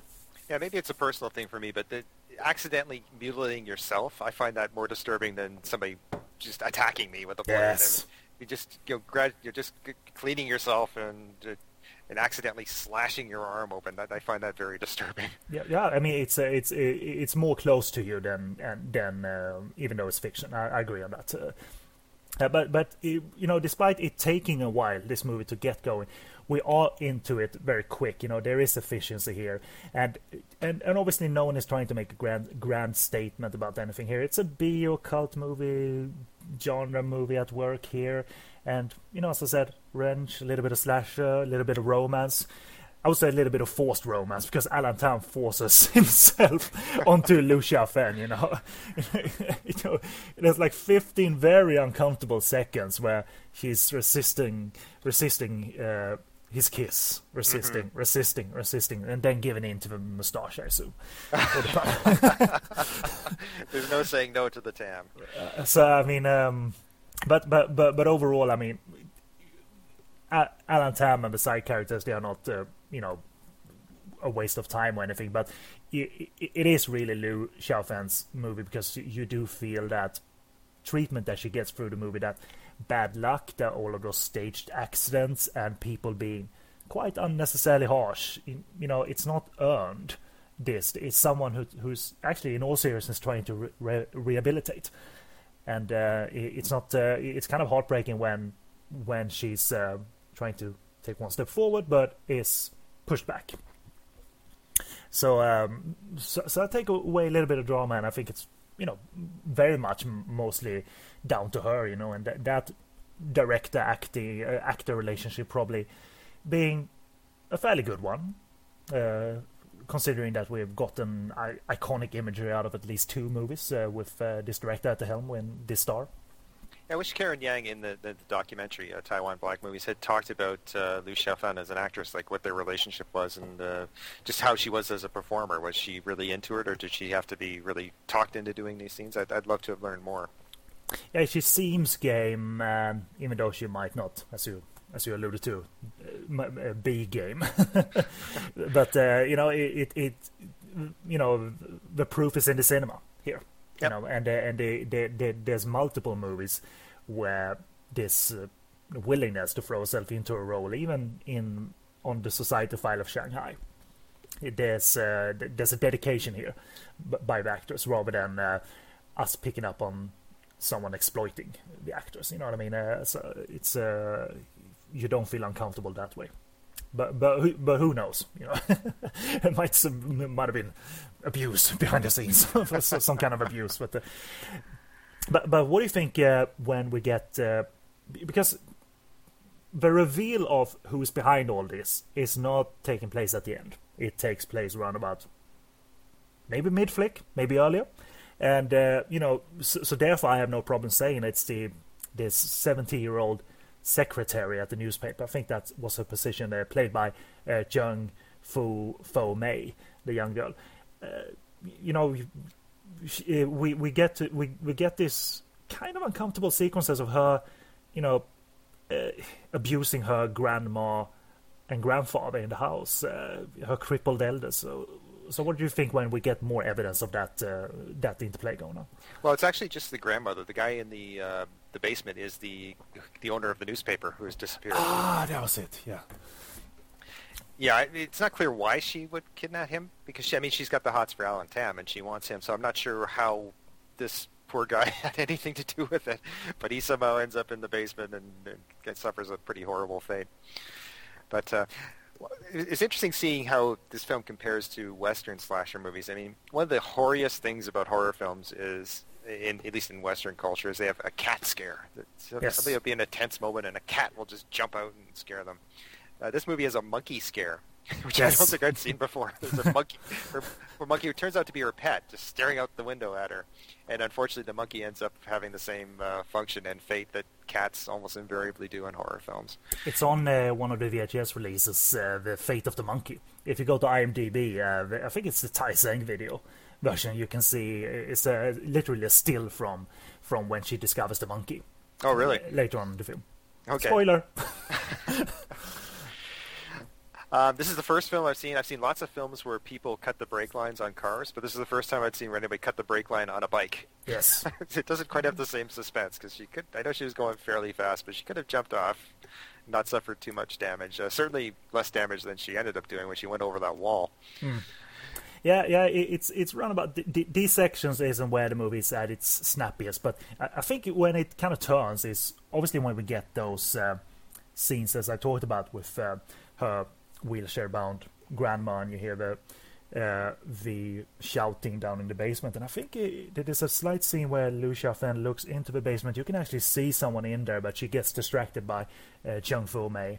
So it's uh, one of those almost reveals of what goes on in the basement. But but the what I'm getting at is the point where the movie starts to get a bit of a flow and where it starts, you know, increasing its gear, if you will, is at this. Um, this uh, festival, this marketplace where where the newspaper has uh, apparently stand where they where they've uh, baked stuff, you know, fried stuff uh, for people to eat, and someone has spiked. Well, we know it's Chung Fu Mei has spiked these uh, these uh, fried whatever with glass, and that shrill new, newspaper lady, that elder lady, has a son eating one of those, and we see blood just pouring out of his mouth, you know, in a really like ooh, because you you know something is in there, you know, and you find out it's glass. And, uh, I think at that from that point the movie finds a flow. You know, it's yeah. a pretty pretty non-stop too. It is a disturbing scene. I don't know if they were inspired by Halloween 2. Um, you don't actually see it happen, but a child in Halloween 2 bites into an apple that had a razor blade in it. So mm. you see his, his understandably distressed mother taking him to the hospital, and he's got mm. a lot of blood pouring out of his mouth yeah, I mean, violence against children. No matter how many Asian films I've seen, it I always find it disturbing. Just because mm. I, thought because because of my cultural upbringing, I guess. Um, I don't hold that against the movies, but No, um, no, and, and and this is obviously just just to reassure your listeners that this is all simple effect. You know, obviously the kid bi- bi- bites down on a blood pack, and but but the flow of blood out of his mouth is uh, quite effective because it comes out not from several uh, places uh, around his mouth, but there is like one stream almost. You know, Right. one thick stream, which is all the more effective because then you can almost think like it's a huge wound in his mouth. You know, Yeah. So yeah, so that- so we, we don't get any the dentist ish cutaways to inside the mouth or anything like that. no, thankfully.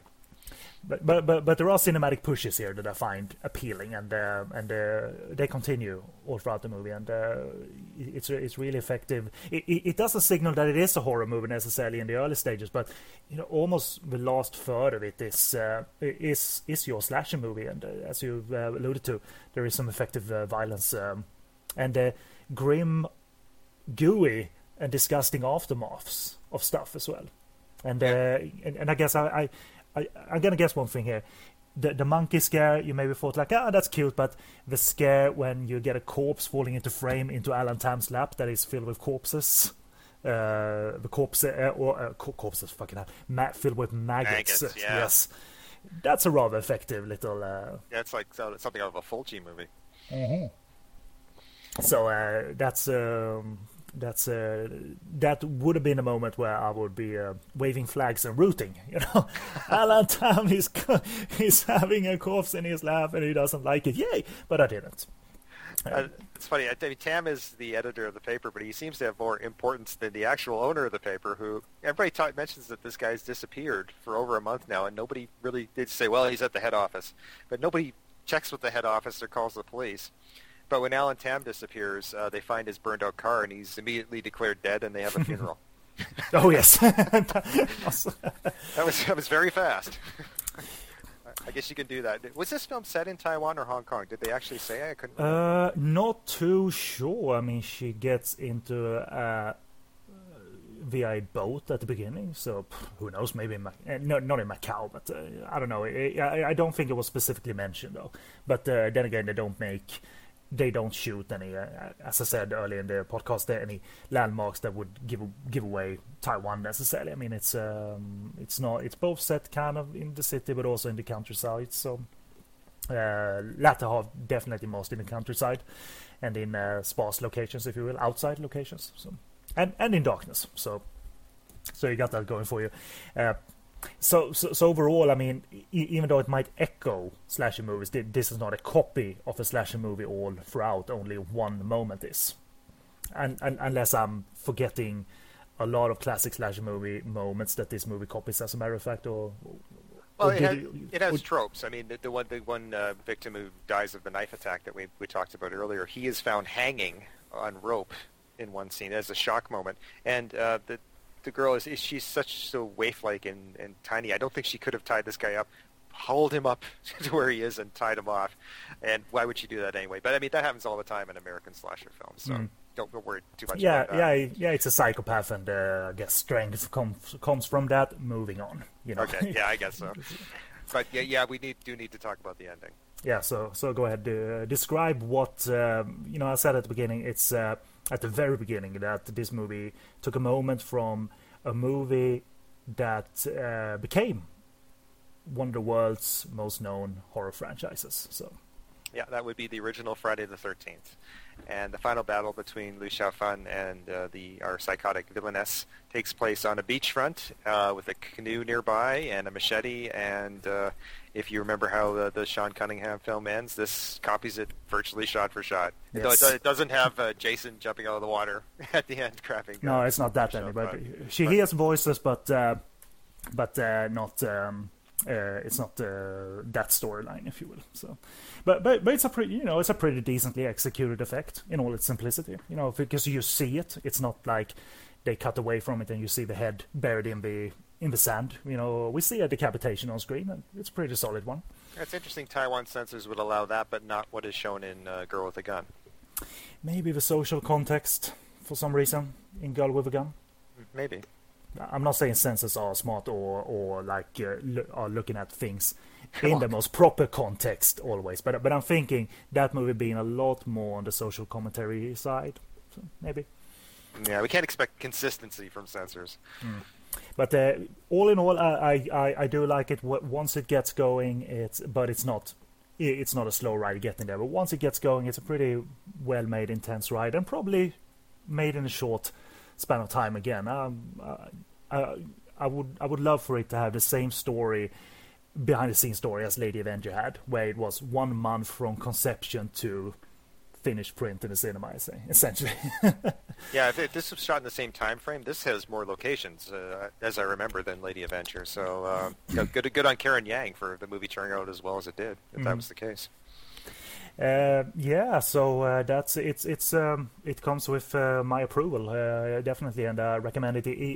If you get into her filmography, I think this is a you know it, it's not a shame to look at her in the genre movies because we are we have already recommended a good movie in terms of her uh, dramatic acting on the Society File of Shanghai, but we will get to the stuff when she won awards for her acting. So it's I, I, I like the different sides to her as a genre genre performer and an award winning performer as well. And they, around about this time, she did win win an award for a 1983 movie that I'm blanking on the name now, but uh, but uh, later on we'll definitely be looking at stuff like Osmanthus Alley, uh, which was maybe not award winning for her, but it was multi nominated. Late 80s Taiwanese film. And, and Boss No Balls, of course. We gotta look at that. Absolutely. It's just a fantastic, uh, touching movie, kind of. It's uh, no, no, I won't say anything else. It's uh, it's great that that uh, title actually uh, corresponded to something in the movie because it might have been like too good to be true kind of thing, and then it turned out to be kind of true and heartbreaking and dramatic. strange. Before, and, we wrap, uh, before we wrap up on this one, I just want to say that um, IFD rated their Tangerine Dream record collection again because we've got uh, Firestarter music and Thief music. And if you are a fan of Brian De Palma's Dressed to Kill, you'll recognize some of uh, Pino Donaggio's score from that one as well. What was the score that was repeated the most? That kind of romantic uh, score that, that is used like five, six times throughout the movie. That very. Yeah, I know the cue you're mentioning. I didn't recognize that one. Oh, okay, okay they, they were they were a fan of that uh, when when when when making this English dub, you know. So, mm. and it you know, it, it works partly, but when it goes on repeat, you know, it kind of reeks of laziness. But maybe they didn't have too, it's, um, too much music laying around that day when making that uh, dub and shooting it out, shooting it out into the world onto, onto Mill Creek Entertainment DVD. Now, well, well I'm, I'm, sure Homer Kwong was probably editing 20 movies at once, so he couldn't, couldn't spend too much time on this thing. And and yeah, uh, that also if you didn't uh, realize that uh, Karen Yang is again credited as director, so they kept um, kind of the main cast and crew. Benny Ho, I think, um, Godfrey Ho's other alias. Admitted other admitted alias is uh, probably story story credits. Design, I think. Yeah, yeah, maybe that. He could do anything. Him and Homer Kwong could probably do anything. So he can design productions after they're already shot. So. Yes. Bravo. Charles Charles Lee was the credited director for Crackdown Mission. By the way, they, they they've used that alias a number of times too. So good old Charlie. Uh, okay, uh, just three brief notes before we uh, before we take another break. Uh, they actually on the credits they actually uh, credit uh, the producer of the original, which is a producer that turns up many times and was interviewed in Taiwan Black Movies, uh, Xiang uh, Xiang Xiancheng, uh, who is uh, like associate producer on this print.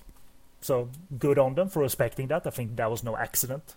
I think they, uh, they someone knew that there, there, there was a producer on that. Throw him in there, associate producer. That's fine. That's respectful. So, and um, again, I gotta mention it was not cool of Alan Tam to kind of cheapen, cheaply and aggressively, you know, woo uh, Liu Xiaofan. I did not approve of that. It was kind of too forceful for my taste. So, uh, well, if someone was hitting on my wife, I wouldn't appreciate it either. So, uh, and uh, Hua Lun, character of, uh, actor Hua Lun has now appeared in three movies that we've covered. The, the rapist in Lady Avenger, the photographer that gets killed in Girl with a Gun, and he's uh, he's here. He plays the um, the the backstory in the movie why she got imprisoned. Um, uh, why she got imprisoned is she she was accused of the murder of him, um, but that's not quite uh, quite true. Um, he is having an affair on his wife and with uh, Xiaofan. So, so is a bit of an ass, but not as much of a creeper in this one. Yeah, But- he's not not around long enough to for you to hate him too much. Exactly, but he, he has that kind of look where you know, no wonder they cast him in darker roles, if you will. And and I mean, gay actor and all of that. I mean, you build up effective hatred for him in Lady Avenger, so there you go. Maybe not as deserved of uh, that um, that uh, callous killing a girl, wi- girl with a gun, but that's the that's the point, obviously. Um, alrighty, I have no other notes. We are done. This gets my approval. This gets our approval. Really, it's a solid, uh, solid one. And uh, let's uh, let's wrap this up by looking at some random Taiwanese movies uh, that we watched recently, and uh, that'll be after the break. So, see you after the break.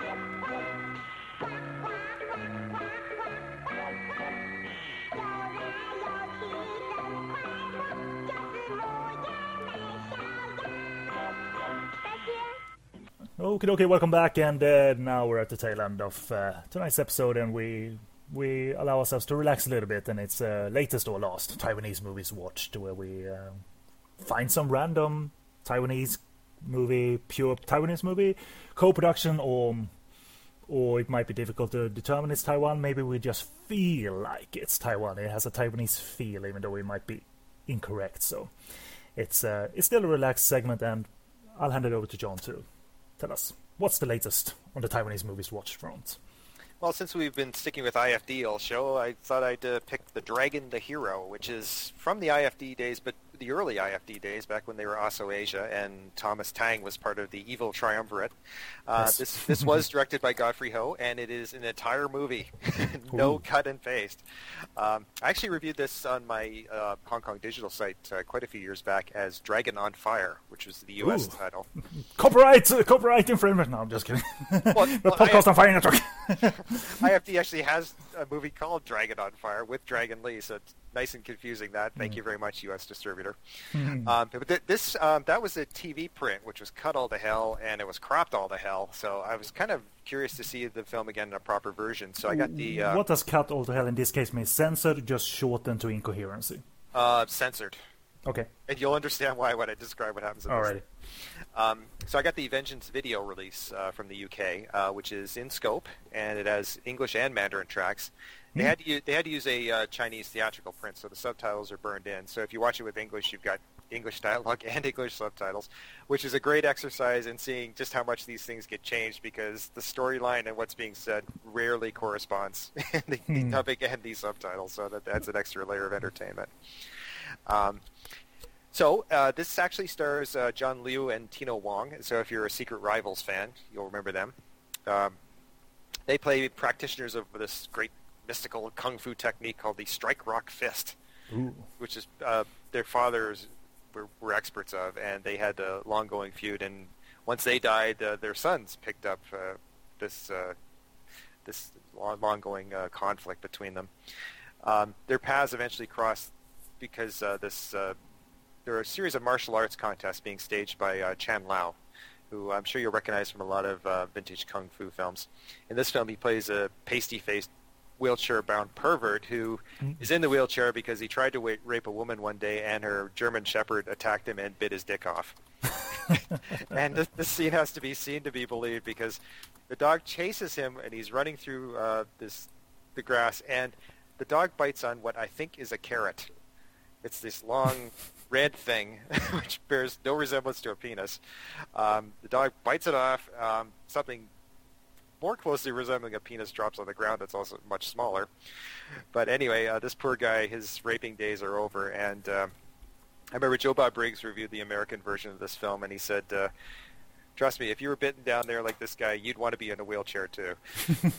so he's not only you know, emasculated, he's also crazy, and he subsists on these potions made of bugs and snake venom, and I guess uh, it's not really clear in the either the dubbing or the subtitles what this does to him, but eventually drives him crazy. But in the meantime, he amuses himself with these kung fu contests, and his uh, main fighter is Bolo Yeung, who plays this decidedly ape-like guy who even has uh, hair on his feet.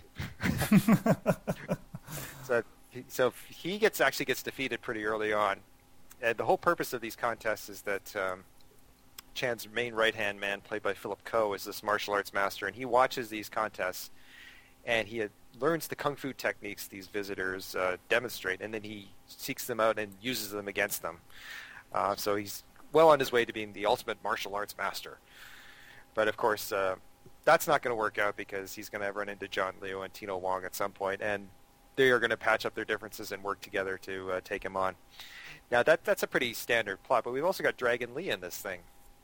Now I don't know the timeline on this. I don't know if um, uh, Asso Asia was distributing Dragon Lee's Korean films in uh, Chinese territories at this point, or if they thought uh, they'd use this as a way to introduce him to Chinese audiences. But his character is, is pretty superfluous. It's, he's definitely not uh, added in after the fact because he does interact with all of the main characters. But he's not really needed, per se. I guess it's a good supporting role. It gives him a lot to do, and it gives him lots of chances to do Bruceisms, which he does in a very cartoonish fashion, Yeah. Which is I, always find entertaining. I, I, He's he's he's one of the more exaggerated ones, making it kind of annoying but kind of brilliant at the same time.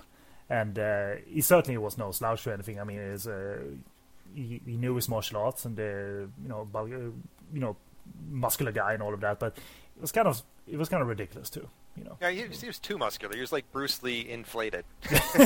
Just like very odd. But uh, I mean, if Bruce Lee was the best Bruce Lee imitator, I think Dragon Lee was probably the most entertaining.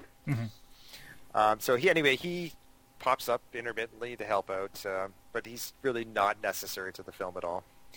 Um, there, speaking of not necessary, there's an old master character in the usual drunken master style who helps Tino Wong learn these new techniques, and uh, just to show how eccentric this guy is, he loves to smoke, and he, once he's smoking eight cigarettes at once.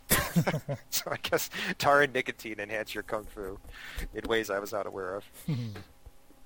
but uh, the fights are good. Uh, they go on a pretty long time. There's lots. There's good choreography and uh, lots of movements in, in the frame in each shot, which it really helps to see this film in scope because the cropping on the old version really messed up a lot of the martial arts. Um, I did like the climax. It's got uh, Philip Ko and Chan Lao taking our heroes. Chan Lao by this point is completely insane, and he's got rabies, and he's acting like a dog. and we get close-ups of him panting, just to emphasize that. I, uh, by the way, uh, I I've seen him in a number of movies. I don't remember if he knows martial arts or not. So so, so does he, as, a matter of fact. Um, he just does some basic moves. I don't think he's really a martial Uh, artist. uh, But uh, he's a good villain. Uh, you'd recognize him if you saw him. I'm trying to think where I would have seen him. Uh, I, I, I mean, I, I've seen I, I've seen him in tons of stuff. Uh, the only thing I, I think I remember him.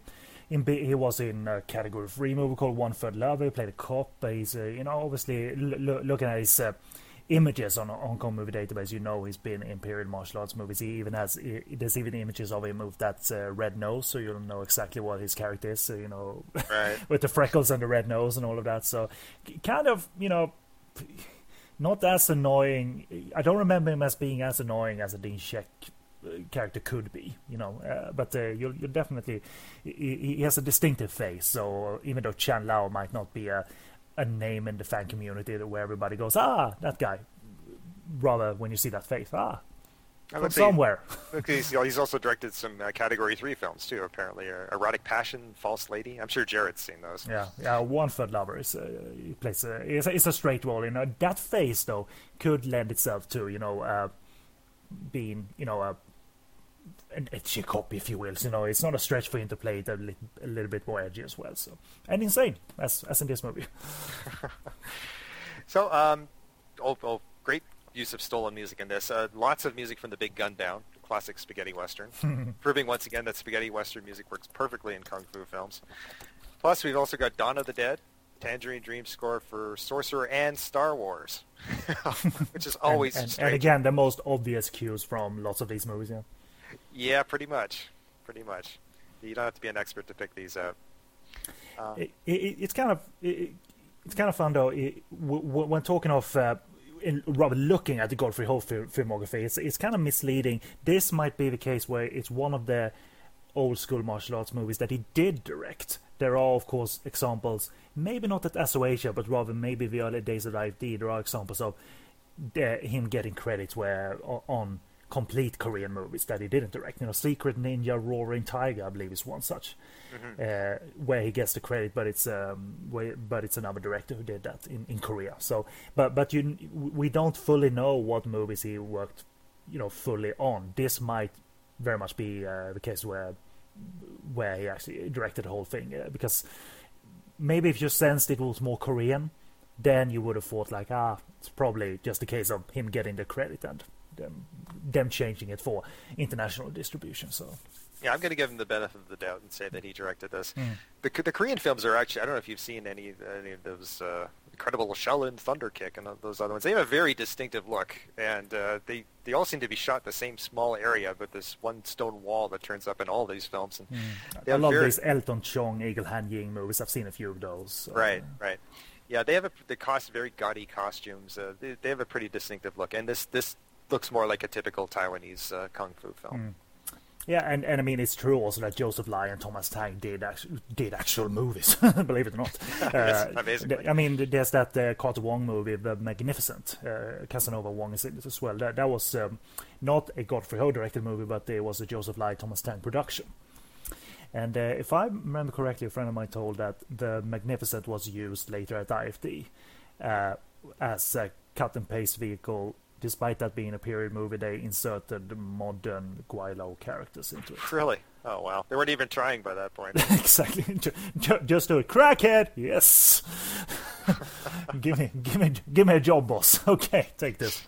Alrighty. Uh, so uh, you know they had it. They had the they had the material. It's good economics in a way. You know, you don't need to acquire new stuff every time you want to do something new. So well, I just hope that the, the buyers don't realize they're buying the same films over and over. Well, yeah, I think uh, I, I think they might have because many of these, um, especially these are old school movies, uh, whether that's Asia or IFD, have been renamed to Hell and Back. I think. Uh, um, you know, there, there- there's a series. If you go to IFD's website, I think there's a series called Dragoneer. Right. That are like your 8, 9, 10, 11, 12 movies. I'm willing to bet some of those were something else dragon at one point. So, uh, and even according to Hong Kong Movie Database, the IFD title for this one, The Dragon the Hero, is Dragon the Great. so it went from hero to great, not much belief in the product anymore. Uh, what's the uh, on screen uh, uh, title? Is it The Dragon the Hero? Yeah, this is a Chinese cinema print, so it is Right. the Dragon, the Hero. Yeah, because it says a video, uh, the Video Asia DVD though, uh, uh, because they, they, this was Vengeance, wasn't it? Yeah, Vengeance Video. Yeah, yep. the, You- the Video Asia DVD is apparently called Muscle of the Dragon. well, the U.S. poster is a giant drawing of Dragon Lee. I mean, he's the whole center of the uh, the campaign in the states, but he does. He's not the star. Sorry, Hmm. folks. Alright. Yeah, sounds like good fun. I mean, uh, when they uh, when they try to be a bit more outrageous, you do you do sit up a little bit more, you know. And uh, Chan Lao might be uh, definitely the reason to to watch this, uh, other than the action. So Yeah, it's good old school fun. right on. Uh, okay, for my pick, I I first I thought I saw this as Hello Dracula, but it turns out it's Hello Dracula Two. And this is Taiwanese cinema cashing in on the uh, impact, the huge impact Mr. Vampire had over in Hong Kong. The Hello Dracula movies became, yeah, movies. It became a series of four movies made between 1985 and 1989. And uh, this is the second one in 1987. They all star child actress uh, Liu Shi Yu, or Shadow Liu. And uh, I haven't read up because I haven't found anything uh, in terms of how much of a smash this was. But I'm thinking you don't produce four movies when or when none of them are received well at all. I think it was a popular genre.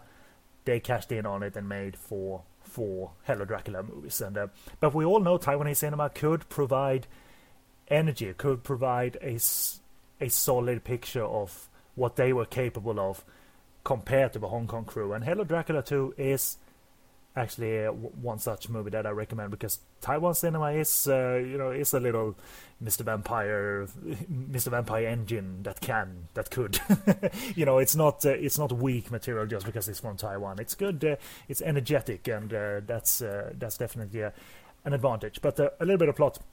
Uh, Gam Chu uh, plays uh, the Taoist master of this one, rather el- an elder one, so they don't try to approximate Lam Ching Ying as such.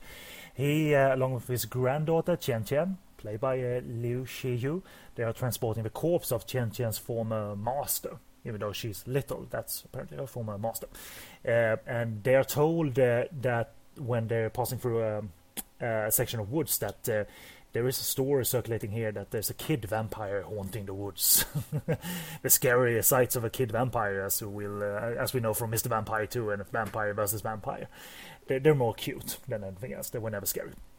Uh, and uh, Q, that very kid vampire, you know, it leads to an encounter with uh, with that, but uh, also, of course, the uh, the corpse that they are transporting it reanimates in the process. I don't have much details about why it does. It just does. You know, madness ensues, and um, that uh, that little kid vampire is uh, at one point messing with the corpse transporter, if you will. He steals that transporter's bell, and therefore the hopping vampires go all over the place and don't follow the transporter's uh, transporter's instructions. So it's kind of light chaos too, you know, light comedic chaos. And meanwhile, in town, uh, the the that they are passing through, they, they are demanding that the Taoist priest uh, is uh, they dem- they're demanding that someone is to take control of the situation. They know that they have a a vampire zombie situation here that needs to be controlled and maintained. You know, those woods hold a lot of scary things apparently, but within all this, enter a group of Westerners. Two, um, three of them, two that are that are either dressed or as or are actually a priest and a nun respectively. And there's also a businessman there because they they see the financial potential in transporting a chinese vampire back to the west. So uh, the chaos is on. And uh, the plot doesn't matter too much. You you, you get it eventually but uh, there, there is some kind of huh? okay, oh, oh all right okay oh fun so, so uh, it, it has pieces Hello Dracula too that uh, gel into this charming, energetic, somewhat bloody even, and even gloomy whole. It's plays with moods and is all over the place like the tr- like a good old Hong Kong movie, you know. Uh, and despite being aimed at children, which it largely is, uh, it actually doesn't, uh, uh, you know, it favors darkness at points, but it also doesn't sink to that cartoony level all throughout that would have meant a that it would be loud and grating, you know, uh, because uh, some of these movies that were aimed at kids, they just thought like, okay, just just have people chase the kids in Benny Hill style, you know, cranked uh, crank footage, you know. But they this movie doesn't go there, and uh, and and again, the Taiwan crew. They prove adept at providing atmosphere via smoke and uh, a blue blue lightning scheme that we see in these movies, but uh, you know, it, it's it's well shot, and director Wang Xisheng is not afraid to use that visual style as an excuse to go dark on us, because uh, there, there is some violence here and some uh, some unexpected deaths, even of kids. Oh, And Okay. yep. Um, there's also plenty of slapstick though, because uh, as I said, the kid vampire messes with the bell that the vampire transporter has, of course. But uh, also Tian Tian is teaching the corpses when when they're in a building and they're they're contained. They have their little yellow paper on them. They, I, I don't know the context of this, but it just is that. Uh, a fact that Tian Tian is teaching the corpses how to do the quack. yeah, exactly. They, they, she teaches them a little duck walking song, and that- that's rather inspiring and cute. Actually, it's not like I don't know. I I, I smiled. I smiled, and uh, but but the best sight is of course the most inspired sight is uh, of the kid vampire. The little Kung-si is playing bl- baseball by himself using a human heart in the woods. so he's running back and forth, but obviously he can teleport himself. You know, pew, pew, Yum, yum. And he has the baseball, you know, uh, field drawn up in the woods, you know. so it's not like he's running around, you know, in in the in the darkness. You know, he has a field drawn up and all of that. So uh, it's that's good fun. And uh, It's, it's too bad he doesn't have a full team. I'd love to see vampires go hopping uh, out to maybe in the other Hello Dracula movies they expanded on that idea. So uh, uh, the the thing is here that, that they do well is one they don't sink to that cartoony level that a kids movie could have sunk into, but they actually give the. That that would have meant that the kids would have been at center, but what they do here is they put them at center, but put them to work. You know, they put they make them battle the vampires. You know, they make them just like in 3D Army that I spoke about last episode. They they provide you know uh, the various uh, uh, help at, at the various rituals at the altar and what have you. They're they're not just victims that need to run away from all of this. They they, they are they are even acrobatic. You know, There's, some of them are, are are you know trained martial artists, even though they're young and all of that. So they all are given a chance. Here. Even the Western cast members, and this was what I was surprised about. This is a VHS print, subtitled in Mandarin, but the Western cast members, when they speak with the Chinese uh, characters, they speak Mandarin. But when they speak with each other, they speak English. Huh, that's interesting. That's actually very rare because why go to the lengths of doing that when you can just double over the whole thing? Especially when most your audience is mostly kids who may not even be able to read the Chinese subtitles. Exactly, and and they, it's not like they they took some uh, some some Chinese speaker who doesn't have full grasp of the language to dub that. They actually pulled in whoever they had who, uh, with an American accent to to dub it, you know, and uh, it seemed like a rare effort in in that regard. So uh, in, in a surprise move, uh, that that happened. Uh, there, there's a scene where uh, an obese hopping vampire is let loose and uh, is uh, uh, copying the movements of the uh, the woman who's dressed as a nun. Who and that scene where that happens is when she takes a bath. So obviously, when she takes off her clothes, no nudity though. He does the same in the background and scrubs himself. You know, that's a HL slapstick, and it takes a long while before she she knows he's there. Huh. She's always turned away from the situation. So, but that's you know that's all good fun. Well, that's And, uh, right, right out of uh, was it Mr. Vampire Two that Yes. has uh, Chin Siu-ho and uh, Pauline Wong doing that? Exactly. Uh, may w- much better in that movie, but but, but uh, it's good fun here. It, it's um, it doesn't slow the movie down, and uh, and uh, yeah, as I said, there's gore here. There's a gore. There's a very gory impalement towards the very end. You know, whoa, kids movie, you said. so uh, and uh, one hell of a gloomy ending. I won't spoil it, but uh, man, oh man, uh, that uh, that was not expected, and uh, you know, Hong Kong and even Taiwanese cinema will take detours into various moods, but. I didn't expect that. Now I know we're still really early on in figuring out the chronology of these films, but do you think there is a running plot, or you think they're just standalone features? My guess would be standalone features. Uh, that if they had a running plot, that would mean an awful lot of efforts. Uh, I think this was just like cast her, cast her, cast her again. She's popular. A little kid is popular. Cast her again. Um, that's my guess. I mean, uh, even the Mr. Vampire movies didn't didn't do a actual sequels. So, uh, but who knows? I, I haven't seen the other ones, but it didn't seem like an ongoing story, though. Yeah, this is a Hello Dracula too. It, uh, was not like I was behind just because I because everybody knew of a plot in Hello Dracula one that I didn't know about. So, uh, but uh, we'll see. I'm gonna try and try and see the other ones as well. Um, Taiwan could measure up to to Hong Kong and uh, and uh, echo the same success. I mean, in the case of this one, I think uh, they they do a pretty good job. So So, so you think it's probably on the level of, say, new Mr. Vampire? Yeah, Sure. uh, yeah, yeah. I think that would be fair.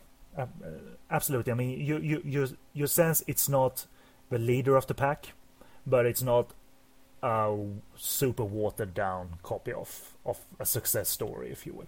So you probably liked it better than Mr. Vampire in 1992, Uh, yeah. because I know you don't like that film. No, it's uh, pretty pretty bland, yeah. So uh, definitely, so it comes recommended. I, I do like.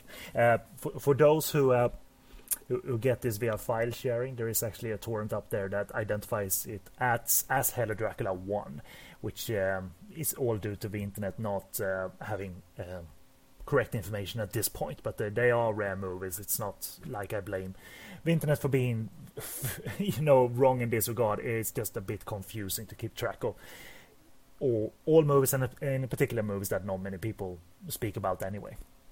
So, uh, but but it is in fact Hello Dracula 2. There, there's no English title on the print either, so that that makes it a bit harder for those who don't read uh, Chinese. Uh, but uh, that's uh, that's that. And uh, be- before we sign off, I mean, you, you you might think here that we are picking random movies for main review, and uh, it, it's really not. I mean, it, it's it's my initially now it's my journey when that I'm uh, taking onto the podcast. And my journey started when I uh, the journey I took when I started to write about these movies again on my website. So it's it's kind of the same choices that I made a, a lot of Liu Xiaofan movies and all of that. But but we are trying to provide somewhat of a focus, you know, to try and open up, you know, the curtain uh, of this era. F- First of all, this 79 to 83, 84 era. So uh, it, there- is a focus here, despite it seeming somewhat random. But uh, what I've decided to do next time is um, we're looking at mainly one movie, but two edits of it. Uh, we're looking at Last Breath and Jungle Heat. Whoa. Yes. And this is uh, Last Breath is um, you know it's a war movie. It's a it's a pretty gory uh, war war movie, right? But uh, there's a different edit uh, called Jungle Heat that most people have seen, I think. Yeah, Uh, that's that's the one I've seen. and uh, it has in alternate footage, which is exclusive to that version, uh, Sam Jones, Flash Gordon, Sam Jones in uh, a, a supporting role uh, overall in the movie, and uh, so we're looking at two different edits uh, for different markets, you know, with different uh, different cast and different uh, purposes uh, in a way. Uh, in particular, in the first half of um, ha- half of each movie, you know, they're they're quite different, and uh, that that'll be interesting. And uh, but both movies have though the classic scene, you might have seen it on YouTube, with a man who has acid poured into his brain as a mean of torture and then jumps out of his skin. and you know what? That's a pretty messed up, ambitious effect sequence from Taiwanese cinema. I think I'd do that too if someone was pouring acid on my brain. It's a pretty nasty, nasty one. I, I don't know if you've seen uh, both edits or uh, no, you've only seen it in Jungle Heat, yeah. Yeah, I think it's slightly abbreviated in Jungle Heat. Uh, exactly, and uh, but, but still, uh, both movies have uh, pack pack a lot of heat, if you will. And uh, it'll be kind of interesting to see as good, as best we can because Jungle Heat is available in full widescreen. It's uh, dubbed in English due to fully due to uh, Sam Johnson's inclusion, but. Um, the Last Breath print is a very cropped print, but you do you, you, you can gain an appreciation for how different the editorial decisions were and uh, it's a bit flimsy too uh, when you look at the respective ones. That uh, overall, uh, many people will prefer Jungle Heat, I think, because it uh, coheres a little bit more. But uh, they, they, they are different uh, in a way that it's uh, that it's very interesting to look at both. So uh, we'll be looking at that aside from last Taiwanese movies watched. Uh, we'll be focusing on one production and uh, the two different movies that's shot out of it, if you will. Uh, so that'll be good. Uh, contact information before we sign off. Again, this has been Taiwan Noir at the Podcast on Fire network. Website podcastonfire.com. Email for feedback podcastonfire at googlemail.com. You can still access the forum if you registered uh, a few months ago or a year ago. Podcastonfire.com forward slash forum where you'll find a members only archive of extra stuff, but we also have bonus episodes posted on our website every now and again, exclusive to the website, not on iTunes, not on Stitcher. And follow us on Facebook, facebook.com forward slash POF network, and discuss with us whatever you feel like. Uh, as long as it's legal, I guess. in the Podcast on Fire Network discussion group, and you just type in Podcast on Fire Network in the Facebook search bar, and uh, you'll find the discussion group that way. And follow us on Twitter, twitter.com forward slash podcast on fire. Follow my writing, sogoodreviews.com, and follow my video reviewing, sleazykvideo.com, and my and my tweets, twitter.com forward slash sogoodreviews. And subscribe to the Podcast on Fire network on iTunes and stream us via Stitcher. And that application is available to you, uh, to your um, to your computer or free, and you can also download it to your tablet or smartphone. And uh, Jesus blog that we mentioned before that uh, um, helps us, I guess, um, uh, unveil a lot of these Taiwanese movies behind the film Arc and IFD. Quite a pleasure. Golden Ninja Warrior Chronicles, it's called, and uh, Taiwan Black Movies posts is uh, what we'll link to in the show post. And over to you, John, and your endeavors. Okay, my current blog is by John Charles. That's all one word. Uh, my Hong, Hong Kong digital site is still around. You can check that out. Uh, my Twitter account is at jcguelph, J-C-G-U-E-L-P-H. I'm in Video Watchdog, and I'm occasionally on Demolition Man. Um, I, if you check uh, parts 32 and 33, I was on those episodes, as well as a few uh, earlier ones. It's pretty good combo. I've heard a few episodes, so you guys gel uh, gel quite well. So it's it's it's good fun, but uh, and uh, and informative and informative too. So Yeah, thanks. It's it's old friends with similar interests, just shooting the shit. And uh, that's uh, and to still get a good podcast out of that that other people enjoy, other than you know your friends, because it might be too inside the dialogue between you, you know. Um, but it Yeah. not So Yeah, we try to keep the inside jokes at a minimum. yeah. Uh, alrighty, this has been Taiwan Noir number what is it four by now? Yeah, losing count already. We're producing so much, and uh, I've been Kenny B, your host, and with me was my co-host John Charles. Thanks again. It was a pleasure. Thank